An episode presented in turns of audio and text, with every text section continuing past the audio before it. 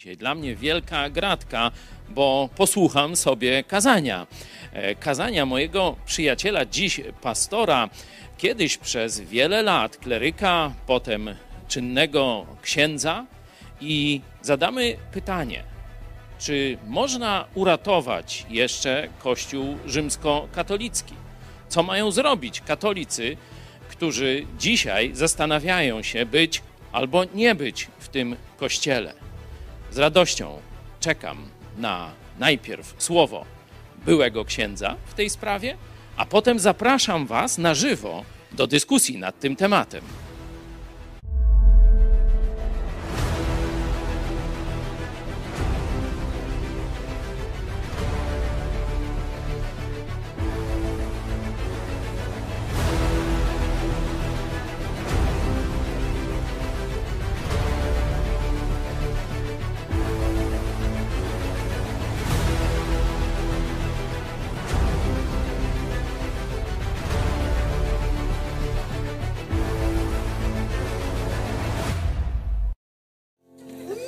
W Jezusie mam brata, jak cudownie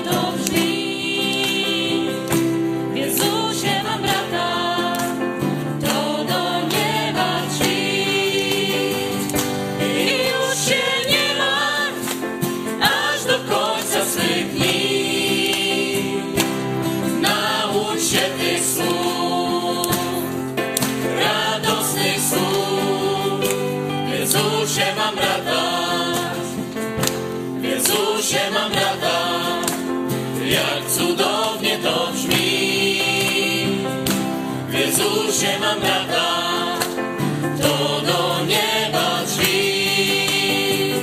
I już się nie martw, aż do końca swych dni. Naucz się tych słów,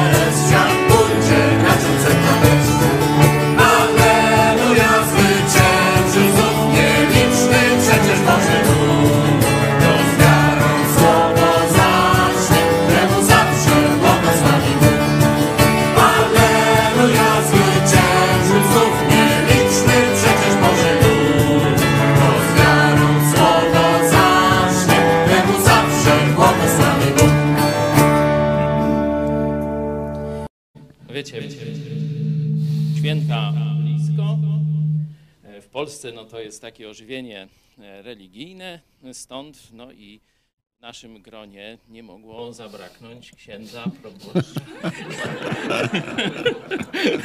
Oczywiście byłego księdza. Do proboszcza chyba się nie dochrapałeś. Niestety nie. To tylko ksiądz, ksiądz wikary y, był. Oczywiście troszeczkę y, sobie żartuję, ale to, żeby rozluźnić atmosferę i porozmawiać o bardzo poważnym zagadnieniu. Czy wiecie, bo to nie do, wiecie, y, wyniki spisu powszechnego w dziale religia są utajnione, nie? ale badania statystyczne cały czas się dzieją. Czy wiecie, że w najmłodszym tym badanym pokoleniu, czyli około 20-latków, w ciągu trzech lat poziom chodzenia do kościoła z 69% spadł trzykrotnie do 23%. To chyba mamy problem. Houston, mamy problem, nie? Oczywiście do episkopatu to nie dociera i nie dotrze, bo oni mają pałacy, kierowcy, kierowców, niektórzy nawet mieszkają ze swoimi diakonami, jak ten co. I co się dziwisz? No, no i co? I, I co się dziwisz? No, se wyświęcił, wiecie kogo i tak dalej. Do nich to nie dociera, nie dotrze. Tu z Jurkiemśmy rozmawiali, dlaczego oni się w ogóle nie przejmują stanem Kościoła.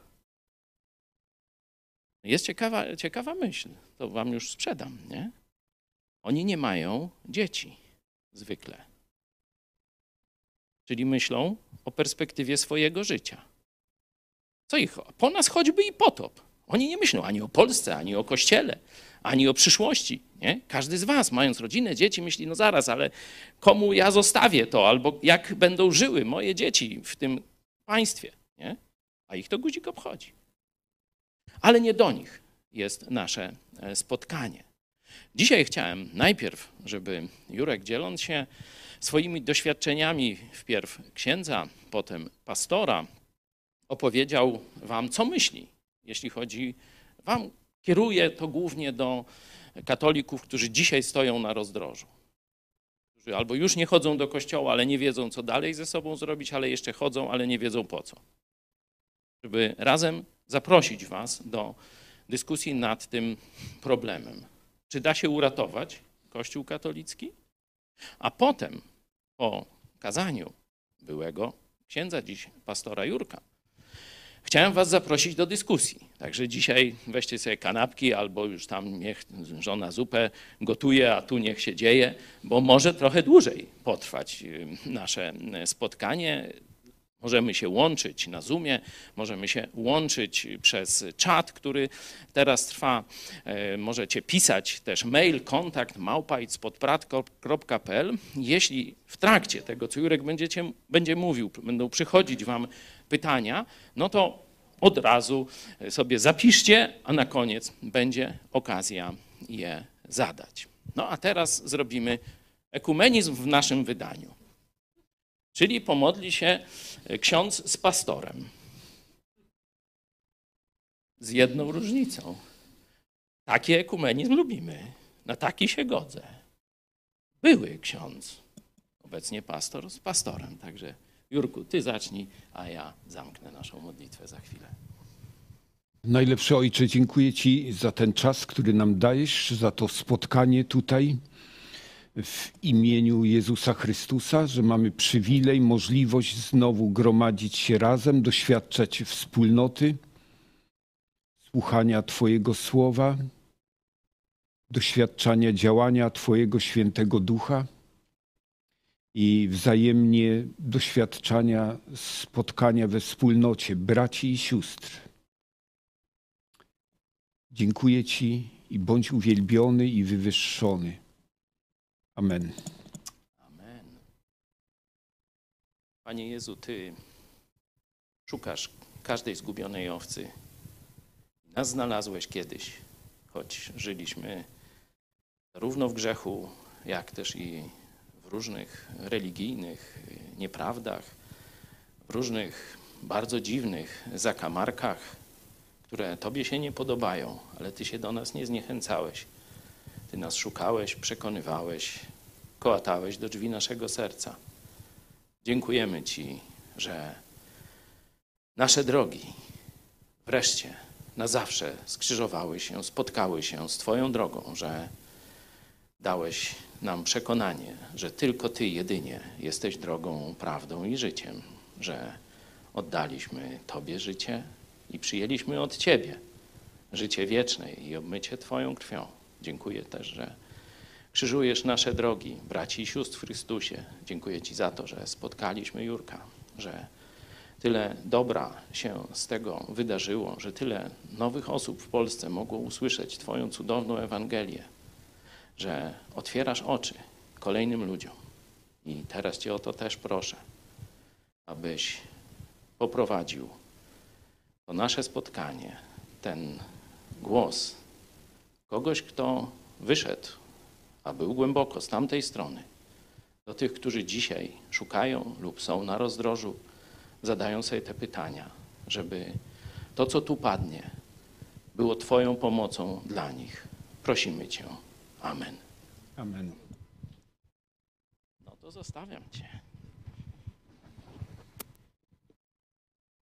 Bardzo serdecznie pozdrawiam wszystkich, którzy tutaj są zgromadzeni i wszystkich, którzy słuchają, oglądają nas właściwie na całym świecie. Szczególnie pozdrawiam e, i przekazuję te pozdrowienia również e, dla Pawła w ich imieniu, w imieniu Krystyny i Stanleya z Florydy, którzy zwykle albo czasami dzwonią do mnie, kiedy co co tydzień we wtorek w nocy wracam z Niemiec do Polski, więc czasami się odzywają, żebym nie zasnął za kierownicą, ponieważ sam wciąż pracuję na utrzymanie swojej własnej rodziny. E, ja jestem tu w roli tylko wywołania tematu, postawienia tematu, może rozpoczęcia narodowej debaty czy uda się rzeczywiście jeszcze dzisiaj uratować Kościół rzymskokatolicki? W 1983 roku byłem studentem teologii jednego z seminariów duchownych. Otóż na wykład teologii fundamentalnej przyszedł ksiądz profesor Stanisław Nagi. Nagi przez i pisane. Znany teolog, bliski przyjaciel Jana Pawła II z bliskiego otoczenia.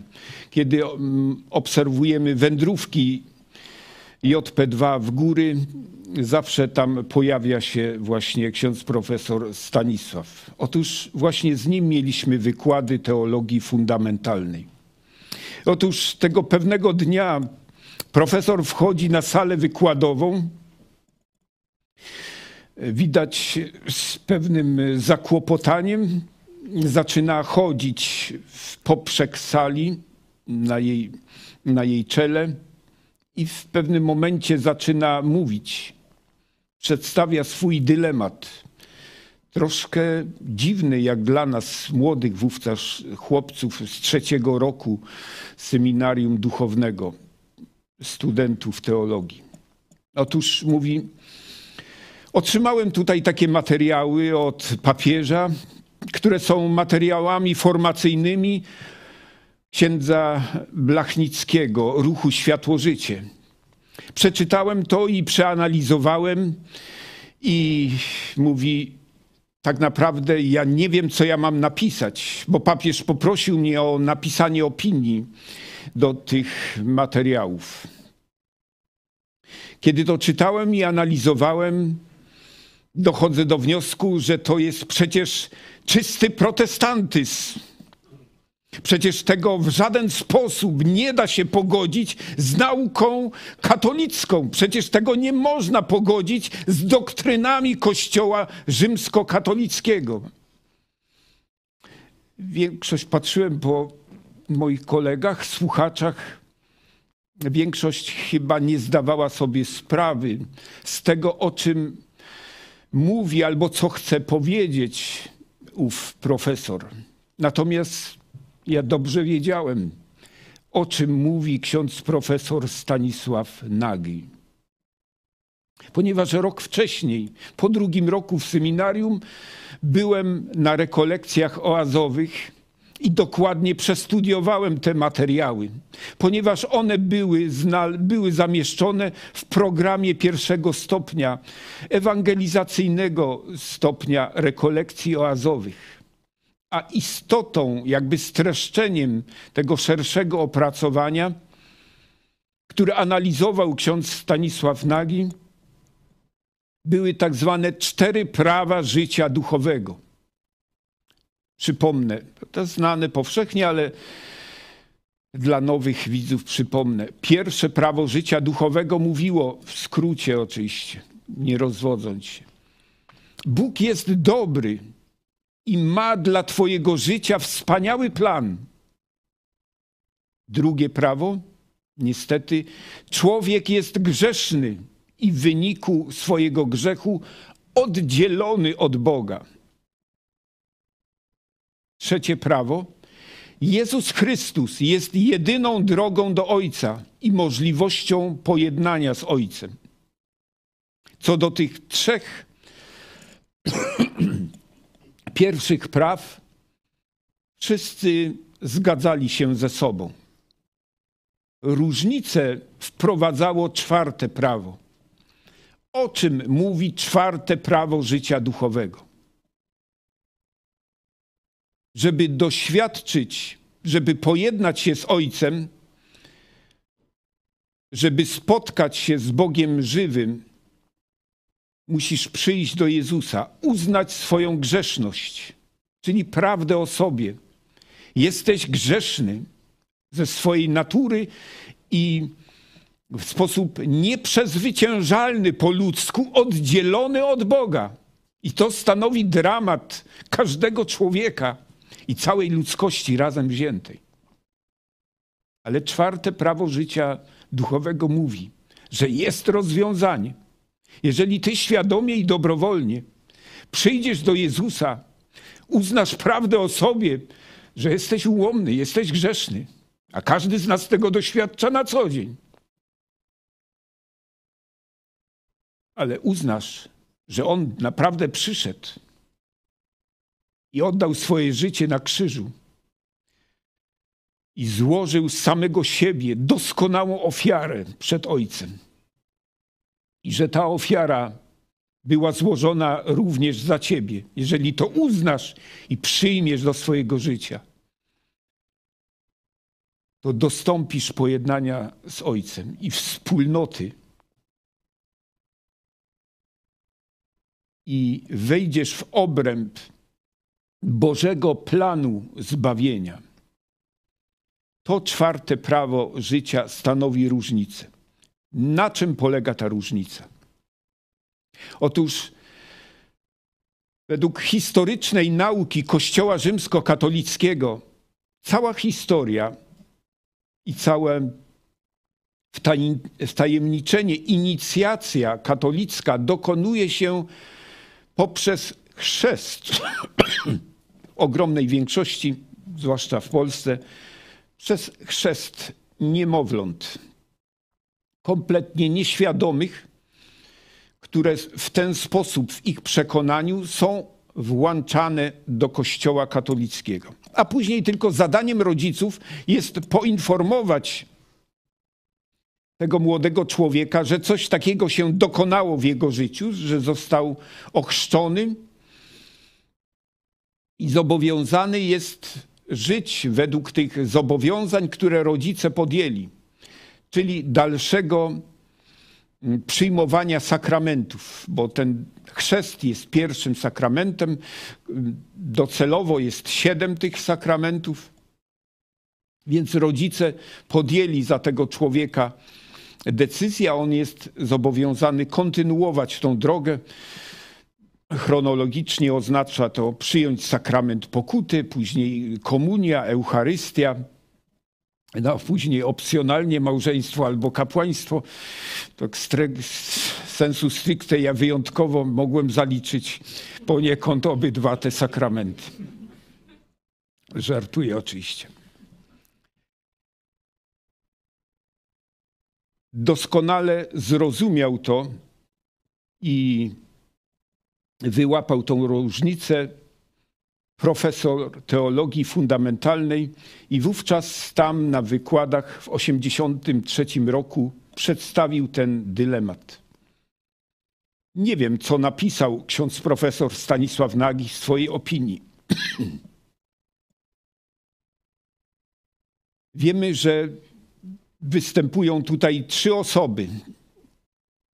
Są to i wszyscy oni byli profesorami Katolickiego Uniwersytetu Lubelskiego. Bo oprócz księdza profesora Stanisława Nagiego, profesorem e, Kulu był również ksiądz Franciszek Blachnicki, który był autorem tego tekstu, który analizował jego kolega z Kulu.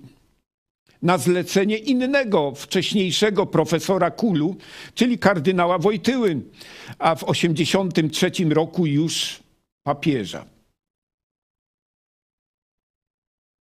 Nie wiemy, jakie było dokładnie stanowisko mm, Jana Pawła II, wcześniej kardynała Wojtyły. Z relacji Joe Osiaka, który często tutaj bywa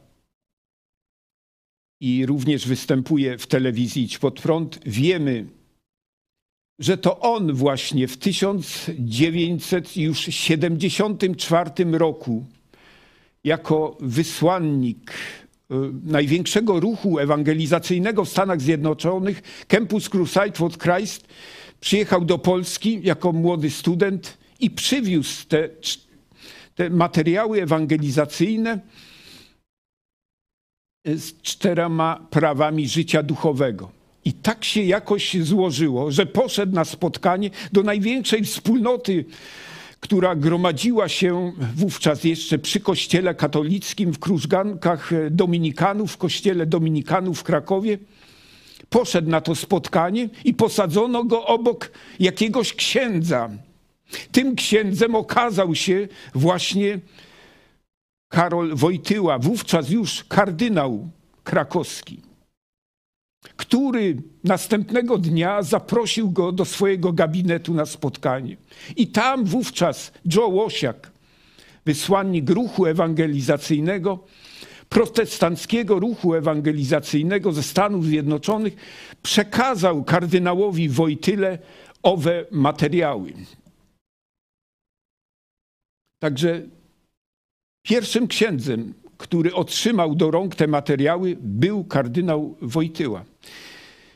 Wiemy, że przynajmniej milcząco zaakceptował ich treść, przynajmniej nigdy oficjalny, nigdy i nigdzie ich nie skrytykował, nie odciął się, nie zajął negatywnego stanowiska. A księdzu Blachnickiemu, znam to z późniejszych relacji tych, którzy przedstawiali mi historię ruchu Światło-Życie, przypisywane jest osobiście mm, autorstwo tych materiałów formacyjnych, rekolekcji oazowych pierwszego stopnia. Ale my wiemy, że podstawy do tych materiałów formacyjnych, one stanowią te materiały, które przywiózł Joe Osiak ze Stanów Zjednoczonych. Owe cztery prawa życia duchowego.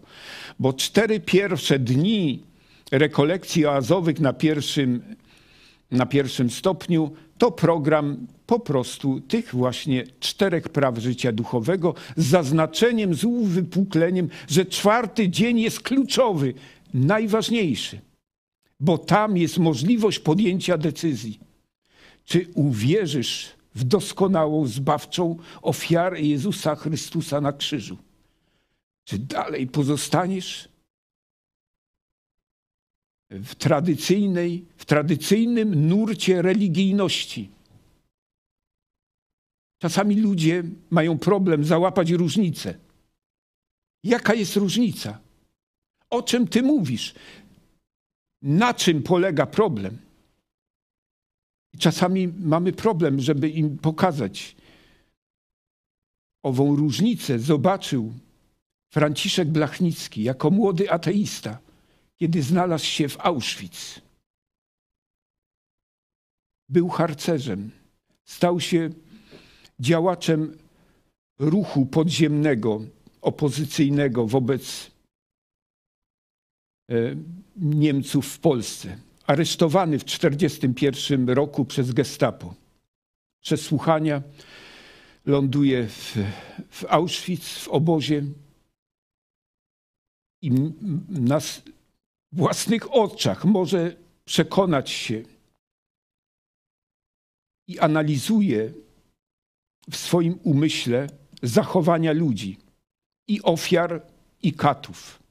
Dochodzi do wniosku, że większość z nich, jeżeli nie wszyscy, to osoby religijne, w większości katolicy. Katolicy tak naprawdę mordowali wy swoich wyznawców, katolików. Bo przecież inicjator albo ten, który odpalił całą piekielną moc nazizmu, Adolf Hitler, to przecież człowiek z tradycyjnej katolickiej Austrii. Jak to możliwe, że stał się kanclerzem wielkich Niemiec? Jak, jak to możliwe, że nazizm rozwinął się w katolickiej Bawarii? Bo przecież wszystko zaczęło się w piwiarniach, w Monachium, stolicy katolickiej Bawarii. Tam wszystko zaczęło się od przemówień nawiedzonego już wówczas, możemy powiedzieć dzisiaj z dozą pewności, zdemonizowanego Adolfa Hitlera. Dlatego pozyskał, mm, pociągnął za sobą, miał moc pociągnąć za sobą przedstawicieli przemysłu, inteligencji, praktycznie zdecydowaną większość Niemców.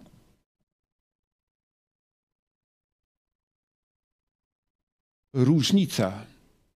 Blachnicki zobaczył, że jest różnica pomiędzy tradycyjną religijnością a osobistym doświadczeniem żywego Boga, bo takie sam przeżył, kiedy oczekiwał na wykonanie kary śmierci, ponieważ otrzymał wyrok, jako został zakwalifikowany jako mm, więzień polityczny i został skazany na karę śmierci.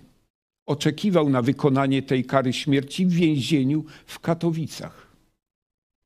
Minęło 100 dni Jakimś cudem Niemcy przegapili i nie wykonali wyroku śmierci na nim. Przeżył, wrócił z powrotem do obozu Auschwitz, a później innym, właściwie do końca wojny przeżył w obozach, również jakimś cudem. Ale miał już wtedy za sobą osobiste doświadczenie Jezusa Chrystusa. Spotkał się z Jezusem w celi śmierci. Kiedy wyszedł, był pod wrażeniem, że Bóg go uratował. Postanowił mu służyć tak, jak rozumiał najlepiej i tak, jak potrafił. No to został księdzem. No bo co miał robić w 45 roku? Prawda? Jedyny kościół, jaki znał i z którym wiązał nadzieję, więc został księdzem biskupi i on poznał biskupów i biskupi też poznali go. Był człowiekiem inteligentnym, zdolnym. On uczestniczył w procesie na przykład powrotu biskupów katolickich do Katowic. Prawda? Trwały przepychanki pomiędzy władzą komunistyczną a hierarchią kościelną. Prawda? On w tym uczestniczył. Poznał całą wierchuszkę Kościoła katolickiego wiedział, z czym ma do czynienia, a przecież w 50 roku biskupi już poszli na kompromis, dogadali się z komunistami, prawda? Czego nie akceptował Franciszek Blachnicki, prawda? który otrzymał nowe życie. I człowiek po takim doświadczeniu, kiedy już raz umarł, w sposób duchowy otrzymał nowe życie i fizycznie zostało mu darowane nowe życie. Był nie do zatrzymania. Był człowiekiem bezkompromisowym. Szukał rozwiązania swojego dylematu.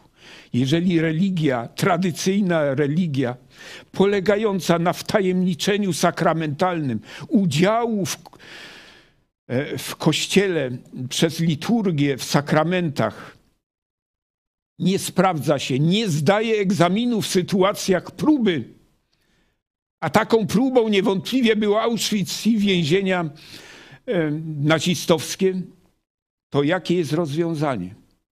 Lachnicki szukał tego rozwiązania. Chciał je zaproponować młodym ludziom i zacząć kształtować nowe pokolenie. Zaczął działalność z dziećmi, z młodzieżą. W 74 5 roku inicjuje ruch odnowy Kościoła.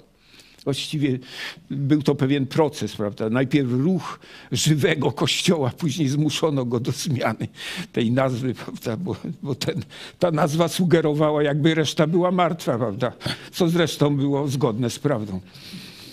O czym dzisiaj się przekonujemy bardziej. Wówczas już mówi, prawda, jeżeli nie będziemy tworzyć komórek żywego kościoła, czyli oaz życia, duchowego, to grozi nam pustynia. I dzisiaj widzimy już efekty tej pustyni, jak ona przechodzi przez Polskę wszerz i wzdłuż.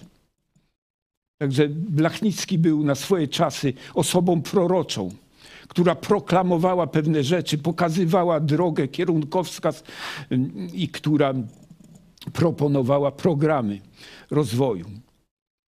I otóż w 1975 roku doszedł do dylematu, jaki kierunek powinien mieć ten nowy ruch, który utworzył. Ogłosił modlitwę na całą Polskę dla wszystkich animatorów i moderatorów. I to jest fakt powszechnie znany. Jako odpowiedź na tą modlitwę pojawia się ten sam człowiek, który pół roku wcześniej był w Krakowie i który materiały z czteroma prawami życia duchowego przekazał Wojtyle. Tym razem pojawia się w Lublinie. Właściwie i prosi o spotkanie z Blachnickim, czy też odwrotnie. Dokładnie Joe Łosiak to potwierdzi.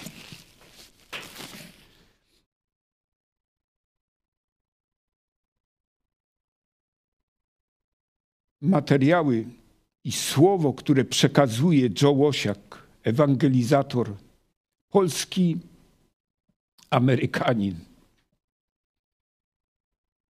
Blachnicki odbiera jako odpowiedź na modlitwę i wprowadza to, autoryzuje to swoją osobą i wprowadza prawdę o zbawieniu z łaski przez wiarę, nie z uczynków nie przez sakramenty, ale przez zawierzenie Jezusowi i powierzenie, oddanie mu swojego życia jako podstawę przemiany człowieka.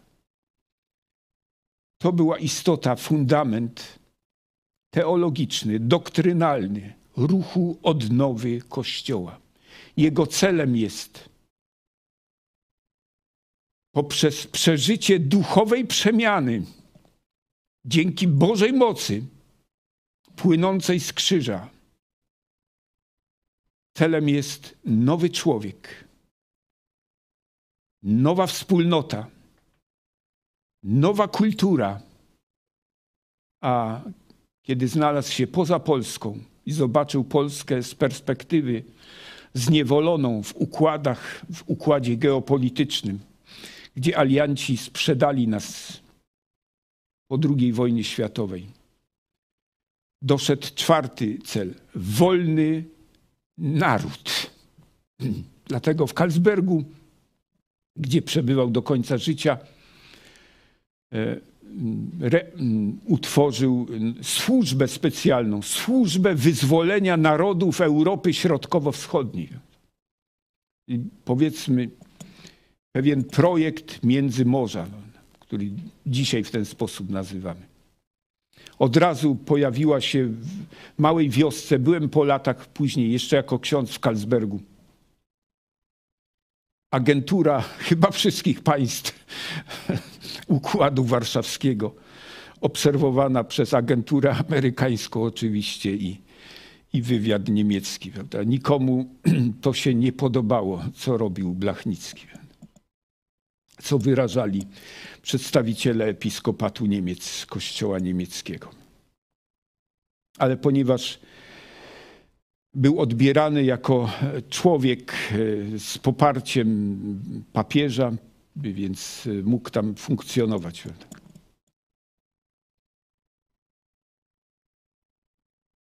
Trzy osoby, które odegrały ważną rolę w historii Kościoła katolickiego po II wojnie światowej. Profesor teologii fundamentalnej, który przedstawił dylemat i stwierdził, że z punktu widzenia nauki katolickiej nie da się tego pogodzić, co zrobił Blachnicki, czyli wprowadził istotę nauki apostołów, sformułowaną przez amerykańskich protestantów, żywcem, niejako od kuchni, do katolicyzmu. A Kardynał Wojtyła, a późniejszy Jan Paweł II nie zaoponował. Wziął w ochronę Franciszka, księdza profesora Franciszka Blachnickiego. Dzięki temu e, nie zniszczono Blachnickiego, przynajmniej do czasu. Do 8 wiemy, że już dzisiaj, że niestety mm, wszystko wskazuje na to, że został zamordowany i to przez przedstawicieli polskiej, niestety, służby bezpieczeństwa. Mm. No ale dotychczas prokuratura nie może uporać się, mm, chociaż wszczęła dochodzenie już po raz drugi. Ruch miał możliwość działania. Blachnicki wykorzystał struktury, to co, to co można było wykorzystać wówczas w latach 70., struktury Kościoła rzymskokatolickiego, pomieszczenia e, ludzi gotowych do służby, którzy doświadczyli duchowego odrodzenia. I wzbudził rzeczywiście masowy, na masową skalę ruch próby odnowy przynajmniej Kościoła katolickiego. Myślę, że w sensie społecznym było to zjawisko, ostatnie zjawisko próby odnowy, czyli ratowania Kościoła rzymskokatolickiego w Polsce, przynajmniej w Polsce. I na to, myślę, że na to realnie liczył Blachnicki, prawda? bo przecież był świadomy tego, co robi. Sam był profesorem teologii, prawda? I wiedział, co robi. Prawda? Mimo tego podjął to karkołomne ryzyko. Dzisiaj wiemy, że jego zamierzony cel nie został generalnie osiągnięty, że nie udało się dotychczas uratować Kościoła rzymskokatolickiego, nie udało się go przemienić, nie udało się zmienić jego DNA. Ale wiele ludzi zostało uratowanych. Ile? Nie wiemy dokładnie. Szacunkowo mówimy, że przez ruch Światło-Życie przeszło kilkaset tysięcy, a niektórzy podają nawet liczbę dwóch milionów, zwłaszcza młodych ludzi. Dzisiaj oni są w różnych miejscach, o roz, różnym stopniu świadomości. Niektórzy w ogóle nie zdają sobie sprawy, w czym uczestniczyli i co robili, ponieważ było to dla nich zwyczajnie młodzieżową przygodą ale są tysiące, może jest ich kilkanaście tysięcy. Nie wiemy dokładnie, może kilkadziesiąt tysięcy osób, które wiedziały, co zrobiły. Świadomie i dobrowolnie oddały swoje życie Jezusowi. I których e, to, co zrobiły, wywarło to wpływ na całe ich późniejsze życie. I dzisiaj widzimy takie osoby e, również w polityce. Prawda? Bo ksiądz Franciszek Blachnicki był E, był bardzo uwrażliwiony na kwestię społeczną, również polityczną. Rozumiał politykę, rozumiał jej wagę. Wiedział, dobrze wiedział, że chrześcijanin, uczeń Jezusa Chrystusa nie może być obojętny na sferę polityczną, bo tam na najwyższych szczeblach podejmowane są decyzje, które decydują o losie całego narodu albo wręcz o całych narodach. A więc sam był aktywnie zaangażowany w życie polityczne i był prześladowany przez układ komunistyczny, który rządził Polską. Niestety był niezrozumiały i prześladowany również przez hierarchię katolicką, która na swoich przynajmniej najwyższych szczeblach była w połączeniu z, z władzą komunistyczną. Oficjalnie niby te systemy walczyły ze sobą, ale pod stołem współpracowały. I długo by na ten temat mówić i podawać wiele przykładów. Kończę. Jakie wnioski z tego wynikają dla nas?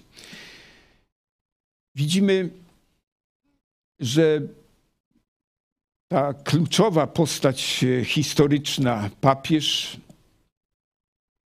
nie wypowiedział się, milcząco zaakceptował wprowadzenie istoty Ewangelii do Kościoła katolickiego. Przynajmniej pozwolił, aby ona oficjalnie była głoszona, chociaż stanowiło to zgrzyt teologiczny. Ale wiemy, że Wojtyła nie był teologiem, że był, na pewno był aktorem, był filozofem i był politykiem. A kiedy znalazł się w Rzymie, sam nawet zaczął głosić te podstawowe tezy, które, które wcześniej poznał przez Blachnickiego. Tak. E, rodziło to pewne nadzieje w naszych środowiskach, ale nastąpiła w nim, kiedy analizujemy jego pontyfikat, jego nauczanie, w pewnym momencie nastąpiła zmiana odszedł od tych pierwotnej swojej nauki chrystocentrycznej, aby złożyć nadzieję w Jezusie, apelował do Europy, Europo otwórz drzwi Chrystusowi i tak dalej. Na początku wiele jego nauczań było na tym, na tym skupionych. E, poszedł w kierunku mm, porozumienia, ekumenizmu i to nie ekumenizmu teologicznego, dogadywania szczegółów teologicznych, ponieważ wiedział, że tutaj nic się nie wydarzy. Więc poszedł w kierunku spotkań ekumenicznych, modlitewnych. Spotkajmy się ze sobą, wymieńmy gesty jedności i zainicjujmy pseudomodlitwę, bo nie wiadomo do kogo, do jakiego Boga. Prawda? Więc y, to dało wiele do myślenia. Że to, co w polityce nazywamy konwergencją, czyli dostosowaniem systemów politycznych, zwłaszcza wówczas w latach 80. wschodniego i zachodniego do siebie, to na płaszczyźnie religijnej miało nastąpić pojednanie i połączenie. Widzimy, że obecny papież tą linię doskonale kontynuuje, a wręcz rozwija. Blachnicki zrobił to, co mógł zrobić na tamte czasy. Co z tego dla nas e, wynika?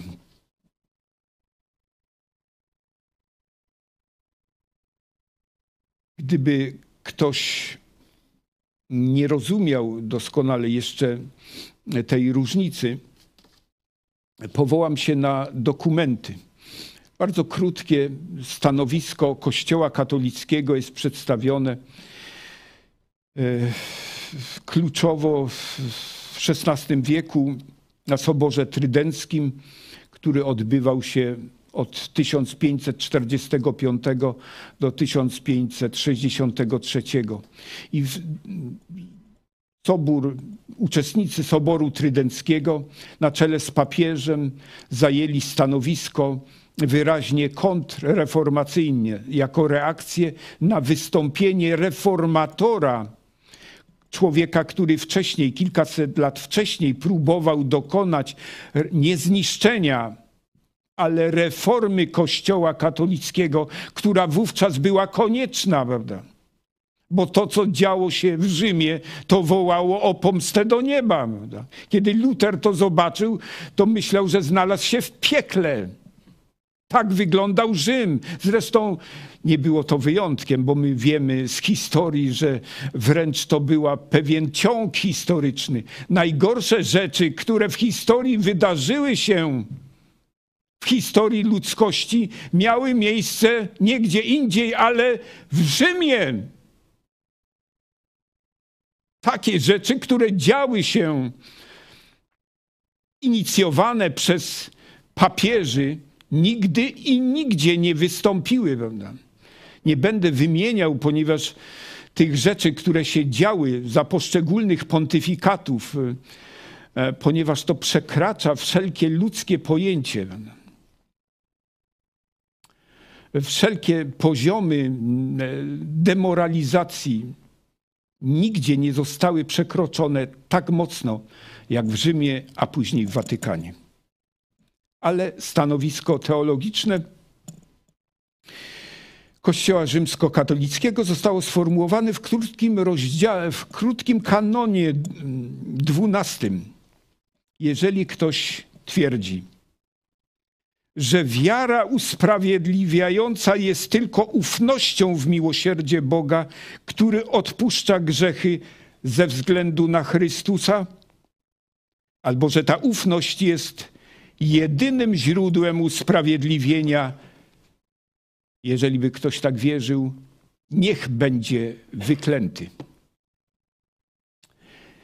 I wiele tym podobnych jeszcze kanonów, które tylko to potwierdzają i rozwijają. Jest to dokładne zaprzeczenie istoty Ewangelii, która została nam przekazana przez apostołów. Ewangelii Jezusa Chrystusa o zbawieniu dzięki Jego doskonałej ofierze na krzyżu. Jeżeli ktoś uwierzy, będzie zbawiony. Kościół katolicki mówi, jeżeli ktoś by uwierzył i twierdził, że to jest jedynie wystarczające, niech będzie wyklęty. To jest ostrze podziału. Dla uzasadnienia proszę o pierwszy fragment y, z dla przypomnienia tylko fragmenty znane, ale Efezjan drugi rozdział od ósmego do dziewiątego wiersza. Albowiem łaską zbawieni jesteście przez wiarę i to nie z was. Boży to dar, nie z uczynków, aby się kto nie chlubił. Zbawieni przez wiarę nie jest to z was i nie z uczynków. Po co? Żeby nikt nie powiedział, sam sobie załatwiłem zbawienie. Jeżeli twierdzi, że sam jesteś w stanie sobie zapewnić zbawienie, to nie masz nic niezrozumiałej z Ewangelii i z przesłania Jezusa Chrystusa, które przekazali nam apostołowie. I żeby sprawa oparła się na dwóch albo trzech świadkach, proszę, następny fragment Rzymian. Ale teraz niezależnie od zakonu, objawiona została sprawiedliwość Boża, o której świadczą zakon i prorocy. I to sprawiedliwość Boża przez wiarę w Jezusa Chrystusa, dla wszystkich wierzących. Nie ma bowiem różnicy, gdyż wszyscy zgrzeszyli i brak im chwały Bożej. I są usprawiedliwieni darmo, z łaski Jego, przez odkupienie w Chrystusie Jezusie, którego Bóg ustanowił jako ofiarę przebłagalną przez krew Jego, skuteczną przez wiarę, dla okazania sprawiedliwości swojej, przez to, że w cierpliwości Bożej pobłażliwie odniósł się do przedtem popełnionych grzechów. Dla okazania sprawiedliwości swojej w teraźniejszym czasie, aby On sam był sprawiedliwym i usprawiedliwiającym tego, który wierzy w Jezusa. Gdzież więc chluba Twoja? Wykluczona. Przez jaki zakon? Uczynków? Bynajmniej, lecz przez zakon wiary. Uważamy bowiem, że człowiek bywa usprawiedliwiony przez wiarę, niezależnie od uczynków zakonu. Polecam list do Rzymian, bo to jest najgłębszy wykład teologiczny Pawła Apostoła, a zwłaszcza ów trzeci y, rozdział Zacytowaliśmy fragment trzeciego rozdziału, od 20, wiersze od 21 do 28. Czy można jaśniej? Na jakich podstawach opiera się orzeczenie Soboru Trydenckiego, potwierdzone przez papieża i do dzisiejszego funkcjonujące jako dogmat wiary i do dzisiejszego dnia utrzymywane jako podstawę wiary. Pytam, na jakich podstawach, na jakim źródle, w oparciu o co opiera się owa doktryna Kościoła rzymskokatolickiego? Bo jak czytaliśmy przed chwilą, nauka apostołów, czarno na białym, jest dokładnie odwrotna, jest dokładnie przeciwna. Ale dla, jako trzeci świadek proszę o fragment z Hebrajczyków, dziesiąty rozdział, od wiersze już tylko dziesiąty i czternasty. Mocą tej woli jesteśmy uświęceni przez ofiarowanie ciała Jezusa Chrystusa raz na zawsze. Albowiem jedną ofiarą uczynił na zawsze doskonałymi tych, którzy są uświęceni. Mamy trzecie mm, potwierdzenie, prawda? że ofiara Jezusa Chrystusa usprawiedliwia, uświęca e, tych, których e, On sam uznaje, którzy przyszli do Niego i poprosili o przebaczenie swoich grzechów i wzięli darmowe, załatwione zbawienie, usprawiedliwienie przez Jezusa Chrystusa. Co z tego wynika? Historycznie poznaliśmy stanowiska trzech znanych profesorów katolickich, zwłaszcza minionego wieku, ale którzy odgrywali jeszcze również rolę w XXI wieku. Niektórzy z nas już dokonali wyboru. Każdy z tych profesorów zajął oddzielne stanowisko. Ksiądz profesor Stanisław Nagi później został honorowo mianowany kardynałem przez Jana Pawła II. Jan Paweł II pozostał wierny tej drodze ponad podziałami, bez uwzględniania tych istotnych różnic doktrynalnych. Jest patronem połączenia, właściwie można powiedzieć, politycznego w ramach procesu globalizacji. Natomiast ksiądz profesor Franciszek Blachnicki, założyciel ruchu odnowy Kościoła, który można powiedzieć w streszczeniu starał się odnowić i uratować Kościół katolicki, przynajmniej w Polsce. I starał się uratować naród. Został zamordowany, został ofiarą, co dziwne, nie został zamordowany przez Niemców w Polsce, ale został zamordowany. Wszystko wskazuje na to, że przez wysłanników aparatu represji władzy komunistycznej na terenie Republiki Federalnej Niemiec.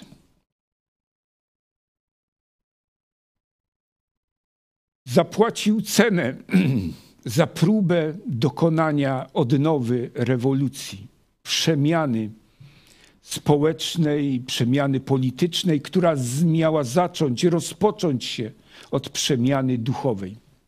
Wiemy, że wielu, wielu członków ruchu Światło Życie znalazło się e, w ruchu Solidarności, który prawie że równolegle powstawał, urodził się.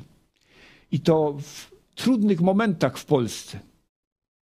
Jeżeli dzisiaj mówimy, że zbliża się kryzys, a niewątpliwie wszystko wskazuje na to, że tak jest,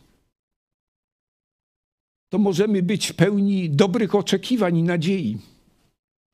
Ponieważ ruch Światło-Życie i ruch Solidarności, próby odrzucenia, zniewolenia człowieka i upodlenia człowieka, próby wyjścia z tego impasu, nie do rozwoju, bo przecież zostaliśmy zatrzymani w rozwoju, prawda, jako Polacy, prawda, w jednym wielkim obozie, prawda,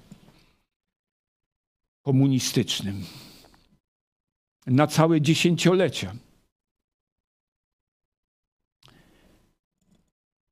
Ruch Światło-Życie i ruch Solidarności rodziły się w latach kryzysu. Wydarzenia w Gdańsku, prawda, w grudniu obchodziliśmy kolejną rocznicę strzelania do robotników, rok 70. 75 rok mm, rozpoczęcie ruchu Światło-Życie, to jest połowa mm, rządów Gierka, więc kryzys e, finansowy. E, za następne mm, pięć lat kolejne załamanie i zmiana władzy politycznej.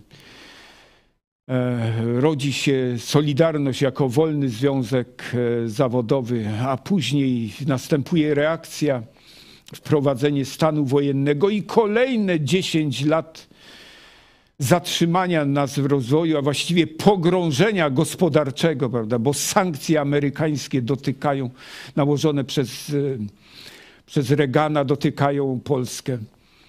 I, i, I znowu następują, następuje dalsze próby od, odnowy duchowej, prawda?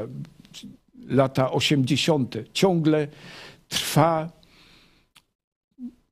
konfrontacja, prawda? I ruch oazowy, i solidarność, środowisko i ta świadomość społeczna, która została wzbudzona, ciągle, ciągle oddziaływały, miały swoje znaczenie. Prawda? Dzisiaj jesteśmy zupełnie w nowej sytuacji, gdzie rzeczywiście w kraju mamy symptomy, wydaje się, nieuchronnego kolejnego kryzysu, który przychodzi i którego chyba nie da się powstrzymać.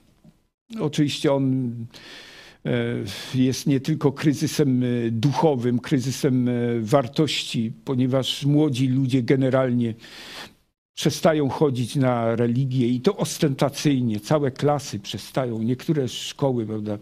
Kościół katolicki traci te etaty katechetów, nad czym wiele pracował.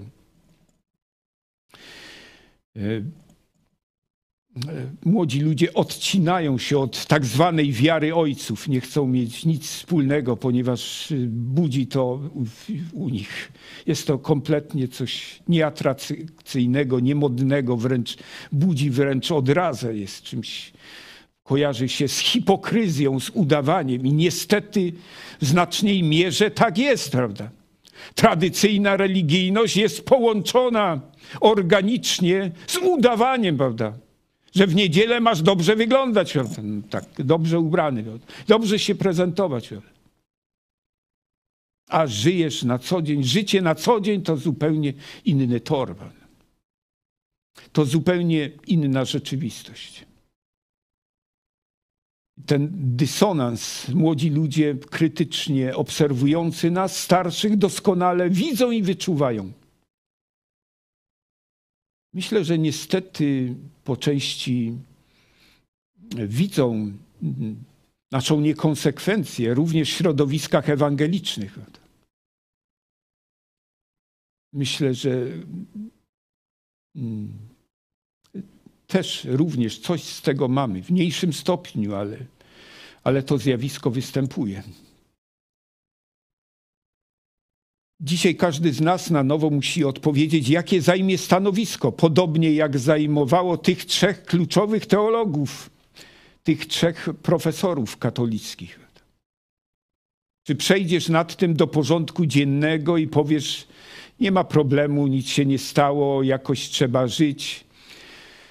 Miejmy dobry czas, dogadajmy się, nie rozmawiajmy o różnicach, o trudnych sprawach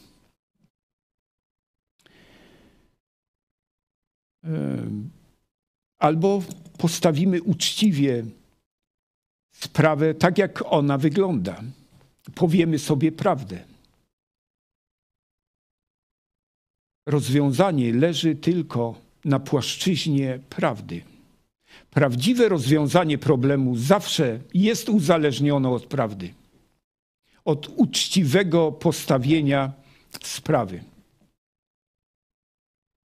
Jeżeli nie wyciągniemy wniosków z owych różnic pomiędzy nauką Kościoła rzymskokatolickiego, oficjalnie sformułowaną i nieodwołaną i nieodwoływalną, prawda? bo dekretów przecież nie można zmienić, a papież podobno jest nieomylny, kiedy w takich sprawach się wypowiada. No to ten problem jest nierozstrzygalny. Prawda? Gdyby to odrzucić, Kościół katolicki przestanie istnieć. Traci swoje fundamentalne zasady.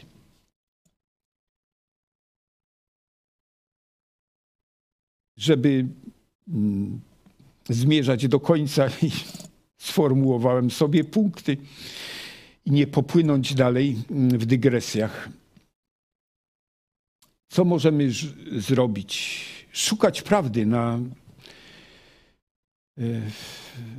każdy z nas tak jak potrafi.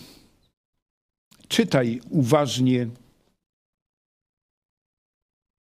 i ze zrozumieniem Biblię staraj się zrozumieć, co autor chciał nam przekazać, co Bóg ma nam do zaproponowania. Jeżeli nie rozumiesz, sprawdzaj, pytaj. Bądź odważny. Dochodzenie do prawdy wymaga odwagi. Wielu ludzi oddało za to życie. Prawda? Nawet ksiądz Jerzy Popiełuszko mówił, tylko za plewy nic się nie płaci. Za ziarno, pszeniczne ziarno prawdy trzeba zapłacić. On również na swój sposób zamówienie prawdy zapłacił życiem. Więc bądź gotowy zapłacić cenę, jaką tobie przychodzi zapłacić. Najprawdopodobniej nie będzie to cena życia. Bóg jest po Twojej stronie, bo Bóg jest po stronie prawdy, która jej źródło jest zawarte w Jego słowie, która wbrew pozorom nie traci na wartości. On jest po Twojej stronie, nie opuści Cię ani nie zostawi. Tak zapewnia Jego słowo. Szczególne słowo do księży i sióstr zakonnych, ponieważ wasze świadectwo jest ważne, ponieważ wy jesteście na świeczniku, sami tam weszliście. I ludzie na was patrzą, obserwują was w sposób szczególny.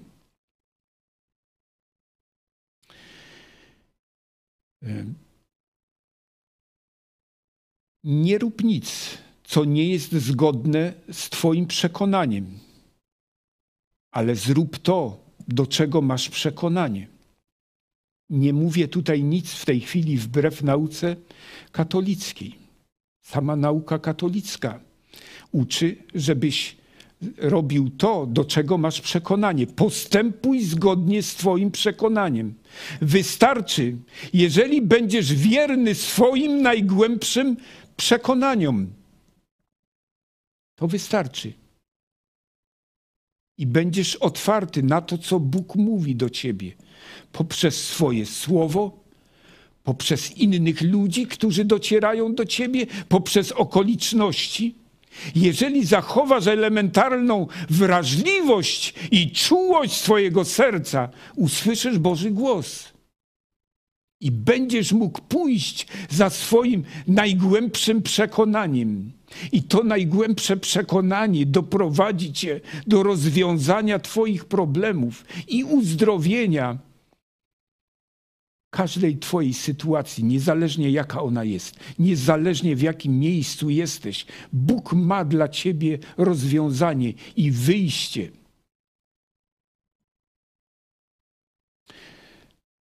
Ma również rozwiązanie i wyjście dla wszystkich księży i sióstr zakonnych, którzy często żyją w paranormalnych warunkach.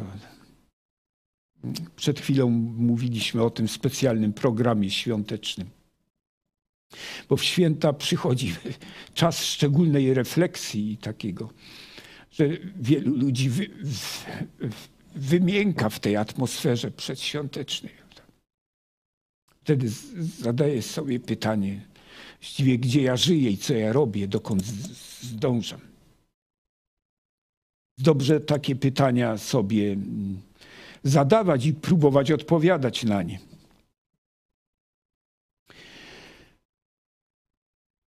Księża i siostry zakonne, jeżeli dochodzisz do przekonania, że Twoja droga w Kościele katolickim się skończyła, to nie wahaj się. To zrób to, co uważasz za słuszne. Ja zrobiłem to 30 lat temu, bez żadnego zabezpieczenia. Nie miałem żadnych zgromadzonych pieniędzy, nie miałem dachu nad głową, nie miałem niczego poza małym samochodem, którym się poruszałem. Bez żadnych zabezpieczeń wyszedłem.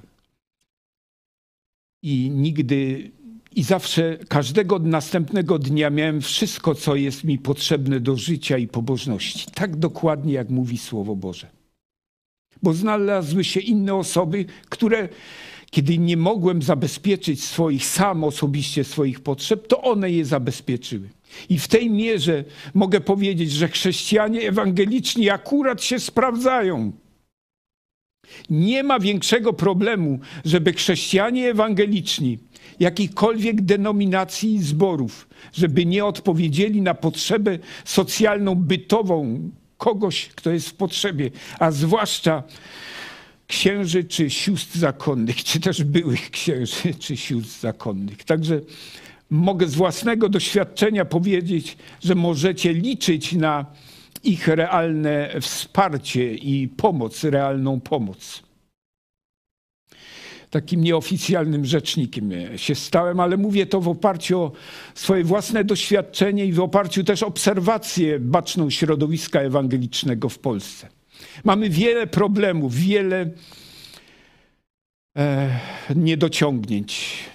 Jesteśmy wszyscy tylko ludźmi, ale w tej mierze chrześcijanie ewangeliczni naprawdę potrafią być hojni, potrafią się znaleźć w sytuacji, potrafią odpowiedzieć na potrzeby. I myślę, że nie nadużyję i w imieniu swoim i, i pastora Pawła mogę powiedzieć, że że poruszymy niebo i ziemię, jeżeli ktoś zdecyduje się wyjść prawda, i nie będzie miał gdzie mieszkać i nie będzie miał co jeść, to zrobimy wszystko, co jest w naszej, naszej mocy, żeby wam pomóc. I już powiem, e, może Paweł coś zechce dodać, że rozmawiamy na ten temat, co konkretnie można by zrobić. Rozmowy są w toku.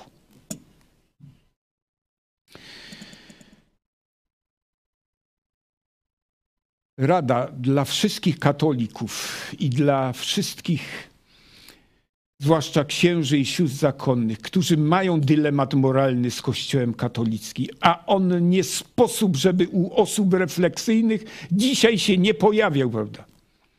Jeżeli chodzi o ocenę moralną Kościoła katolickiego, przynajmniej jego hierarchii, prawda, i jego y, głównego nurtu. Jeżeli to od ciebie zależy, taka rada, zachowaj pokój, nie wzniecaj konfliktów, ale też nie pozwalaj, żeby tobą manipulowano i żeby cię zastraszano.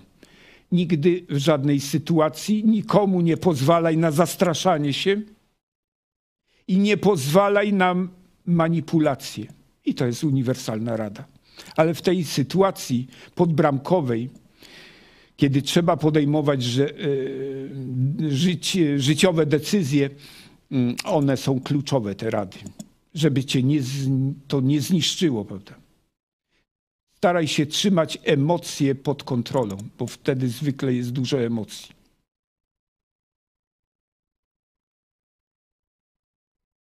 nade wszystko, powtórzę jeszcze raz, przestań robić rzeczy, do których nie masz przekonania. Pójdź za swoim najgłębszym przekonaniem. To powiedziawszy, trzeba stwierdzić, że niestety, odpowiadając na pytanie tytułowe, czy można uratować jeszcze dzisiaj Kościół katolicki, jako były ksiądz katolicki, w oparciu o to, co wcześniej powiedziałem, trzeba stwierdzić, niestety, dzisiaj już nie da się uratować Kościoła rzymskokatolickiego on nie przestanie istnieć mimo pogłębiającego się kryzysu, który nie da się już zatrzymać, prawda? Ten kryzys będzie się powiększał. Ale Kościół katolicki przetrwa jako instytucja. Skąd to wiem? nie, nie, posiadam żadnej nadzwyczajnej, tajemnej wiedzy. Po prostu ta informacja jest zawarta w Biblii.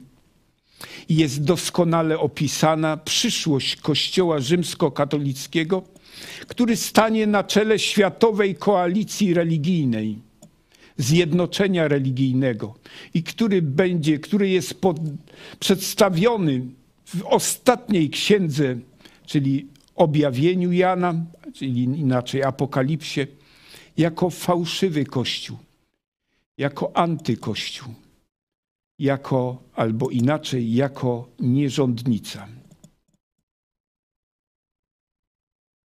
Więc Kościół jako instytucja przetrwa. Jaki będzie los tych, którzy pozostaną tam?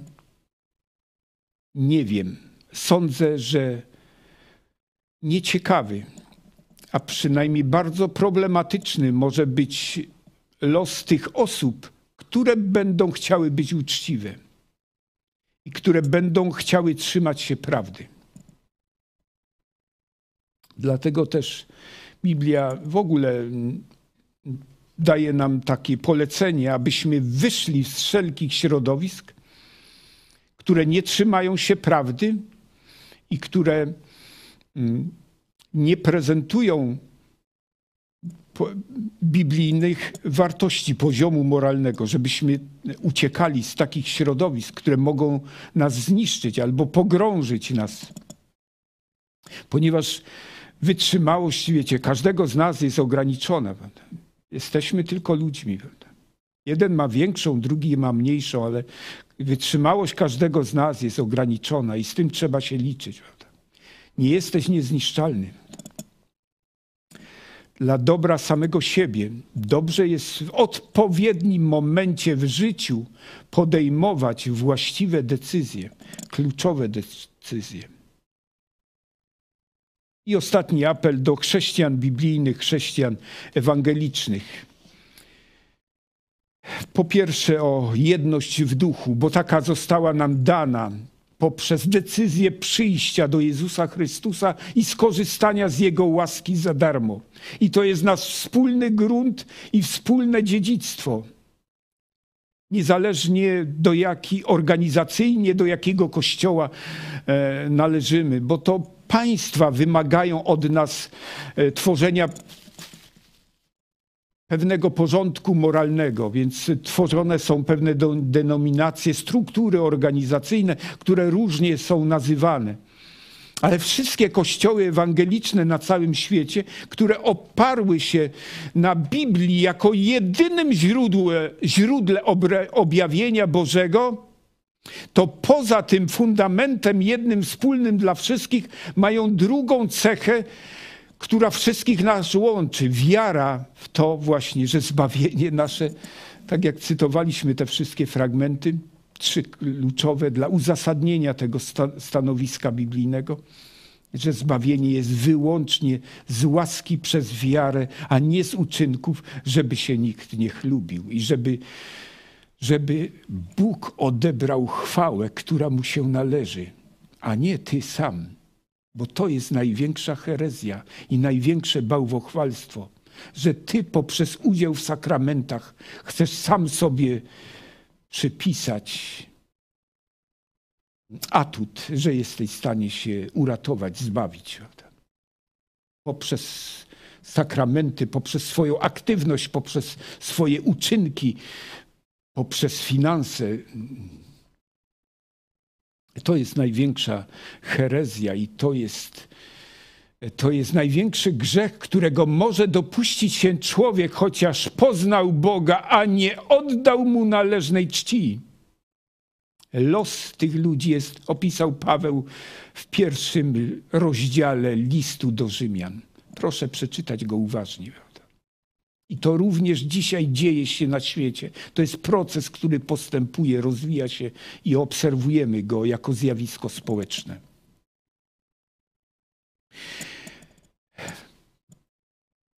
Kontynuuję to słowo przesłania dla braci i sióstr do chrześcijan biblijnych. Dalej, poza jednością duchową, którą nie my tworzymy, ale którą otrzymujemy przez Ducha Świętego, którego otrzymaliśmy i który w nas działa, prawda? I przestańmy toczyć e, te dyskusje, jak otrzymujemy Ducha Świętego. Bo wystarczy, że otworzysz się na Niego i będziesz chciał, to On przyjdzie i zostaniesz nim napełniony. Nie bądźmy małostkowi, prawda? To jest załamujące, jak wielu chrześcijan biblijnych potrafi koncentrować się na rzeczach drugorzędnych albo trzeciorzędnych, prawda? Przestańmy być małostkowi, skupmy się na istocie rzeczy. Bazujmy na fundamentach i spróbujmy razem wspólnie robić coś sensownego. Bądźmy praktyczni, nie małostkowi. Celem jest Królestwo Boże, sprawa wielka. Jest to nasze wspólne wyzwanie i zadanie, aby głosić Ewangelię, dobrą nowinę o Jezusie, który ma e, program dla życia każdego z nas, dla każdego człowieka, który ma realny ratunek dla każdego człowieka, a poprzez to wprowadzanie Bożego Królestwa. I ostatni apel i prośba: wykorzystajmy czas, bo dni są złe. I proszę dla uzasadnienia fragment e, z listu Pawła do Efezjan, piąty rozdział od 15 do 17 wiersza. Patrzcie więc pilnie, jak macie postępować. Nie jako niemądrzy, lecz jako mądrzy wykorzystując czas, gdyż dni są złe. Dlatego nie bądźcie nierozsądni, ale rozumiejcie, jaka jest wola Pańska. Tak, no nic dodać, nic ująć. Wykorzystajmy czas, który jest nam dany. Czas jest ograniczony, jakby jest e, coraz mniej. E, nie popadajmy, nie poddawajmy się lękowi, bo pierwszym narzędziem przeciwnika, który, który pochodzi od diabła, jest zastraszenie, strach, wzbudzenie nas niepokoju i lęku. Jeżeli na tym zapanujesz, już masz pierwsze zwycięstwo. Nie daj się zastraszyć. Nie, daj, nie, nie przyjmuj do siebie te wszystkie negatywne prognozy o, o, o kryzysie, o tym. Y, są środowiska, które celowo to wzniecają, bo mają w tym interes swój polityczny. Bóg ma rozwiązanie w każdej sytuacji. Historycznie widzimy, że w czasach, kiedy jakby programowo wybuchały prześladowania chrześcijan w pierwszych wiekach, właśnie wtedy, w czasach największego kryzysu, chrześcijaństwo najbardziej się rozwijało w historii. Prawda? W ciągu 300 lat opanowało, miało, miało y, społeczny wpływ na całe imperium rzymskie, które rządziło światem. I cesarz Konstantyn to zauważył. Potrafił to wykorzystać, y, niestety, do swoich celów. Więc istotne zmiany, ważne zmiany dokonują się w czasach trudnych. Bądźmy dobrej myśli, dobrych spodziewań. Nawet jeżeli przyjdzie głęboki kryzys, Bóg ma zaopatrzenie dla ciebie. Ma rozwiązanie naszych problemów.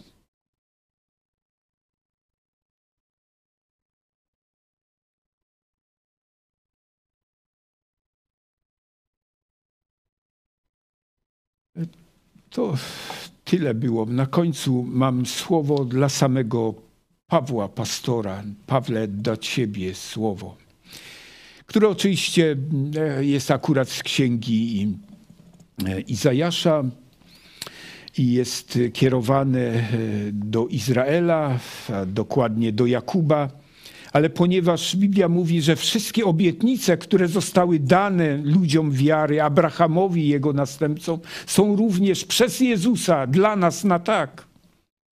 Więc w, po tej linii dzisiaj to słowo dedykuję w tej sytuacji, w której jesteśmy do Ciebie. Lecz Ty, Izraelu, mój sługo Jakubie, którego wybrałem, potomstwo Abrahama, mojego przyjaciela, ty, którego pochwyciłem na krańcach ziemi i z najdalszych zakątków powołałem, mówiąc do Ciebie, sługą moim jesteś, wybrałem Cię, a nie wzgardziłem Tobą. Nie bój się, bom ja z Tobą. Nie lękaj się, bom ja Bogiem Twoim. Wzmocnię Cię, a dam Ci pomoc. Podeprę Cię prawicą sprawiedliwości swojej. Oto zawstydzą się i będą pohańbieni wszyscy, którzy pienią się na Ciebie – Będą unicestwieni i zginą ci, którzy się z Tobą spierają. Szukać będziesz, lecz nie znajdziesz tych, którzy z Tobą walczą. Będą unicestwieni i zmarnieją ci, którzy z Tobą wojują. Bo ja, Pan, jestem Twoim Bogiem, który Cię ująłem za Twoją prawicę i który mówię do Ciebie: Nie bój się, ja Cię wspomogę. Amen. Niewątpliwie wierzę w to, że tak się stanie, Pawle, dokładnie tak, jak e, to słowo mówi. Dzięki.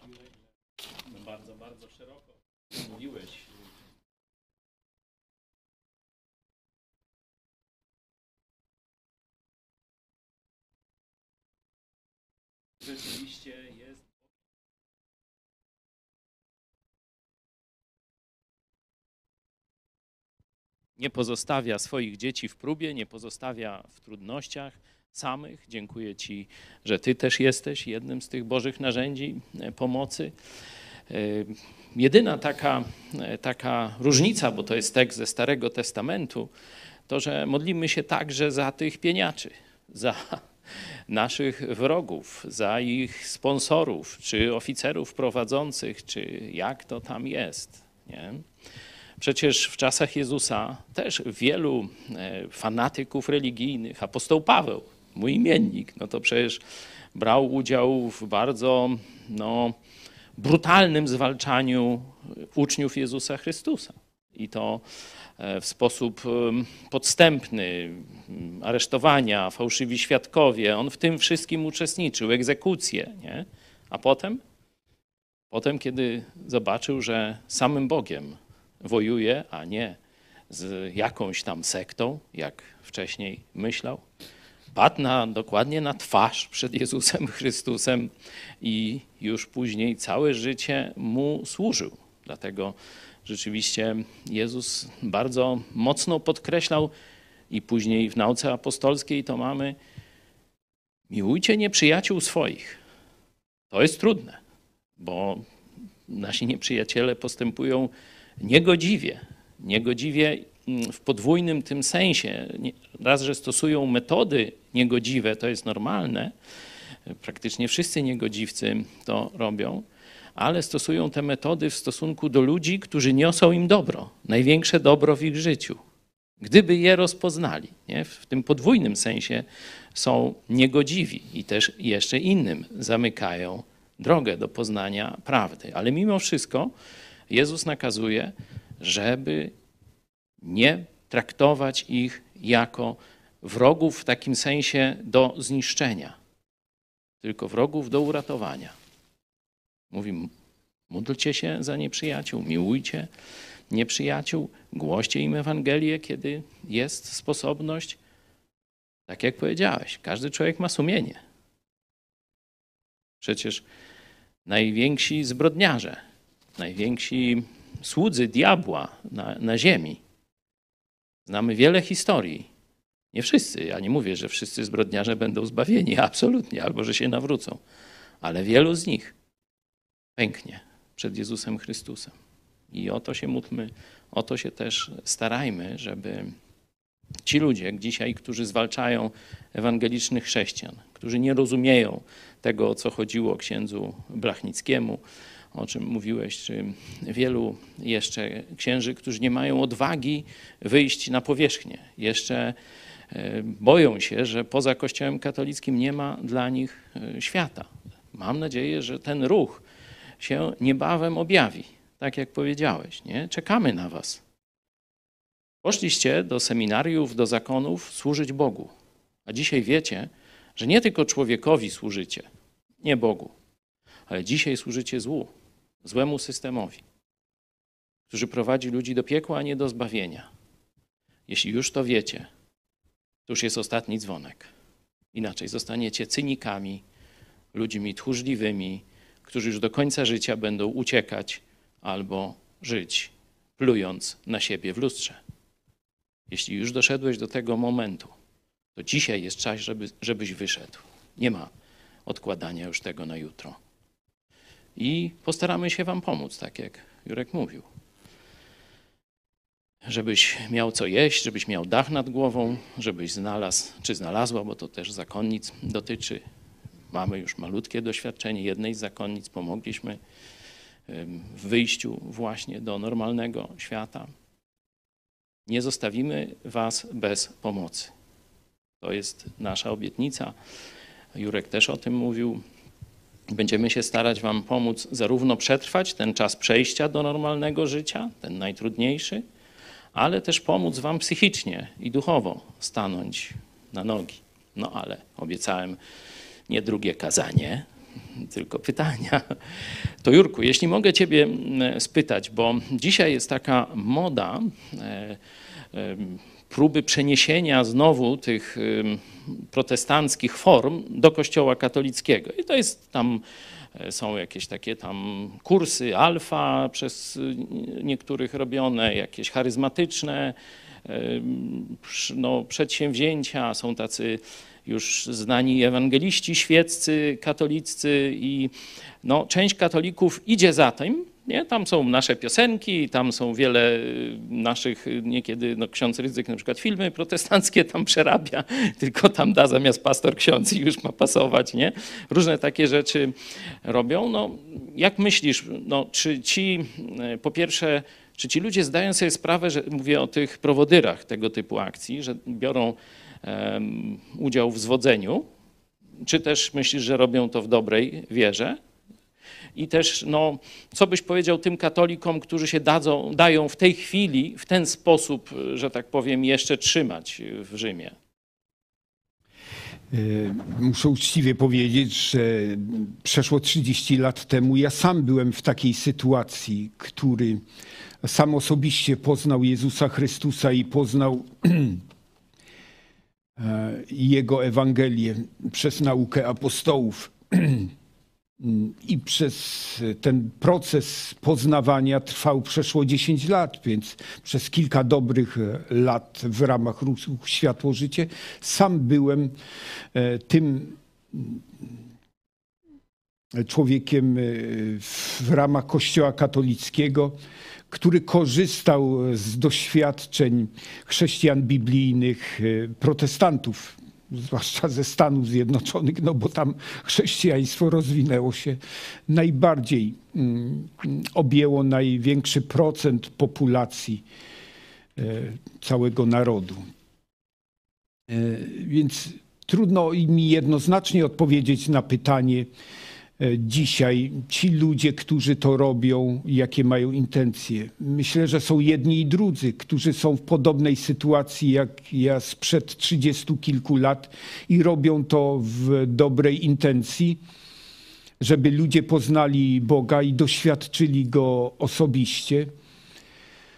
E, wiemy z doświadczenia, że bardzo wielu z nich później, kiedy dochodzi do większego poznania i widzi ową różnicę pomiędzy martwą religią a życiem e, z Jezusem w oparciu o Jego słowo, podejmuje decyzję wyjścia z Kościoła katolickiego i płaci cenę, jaką trzeba zapłacić. bo nie ukrywajmy, jest cena do zapłacenia. Smutna prawda jest taka, że część ludzi, mimo, mimo poznania prawdy, nie podejmuje jednak decyzji wyjścia.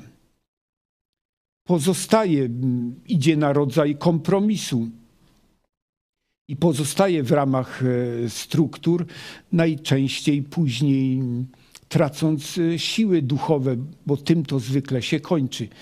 E, wracając do, do tradycyjnej religijności, która nie daje życia, która nie jest w stanie ożywić człowieka duchowo. Prawda?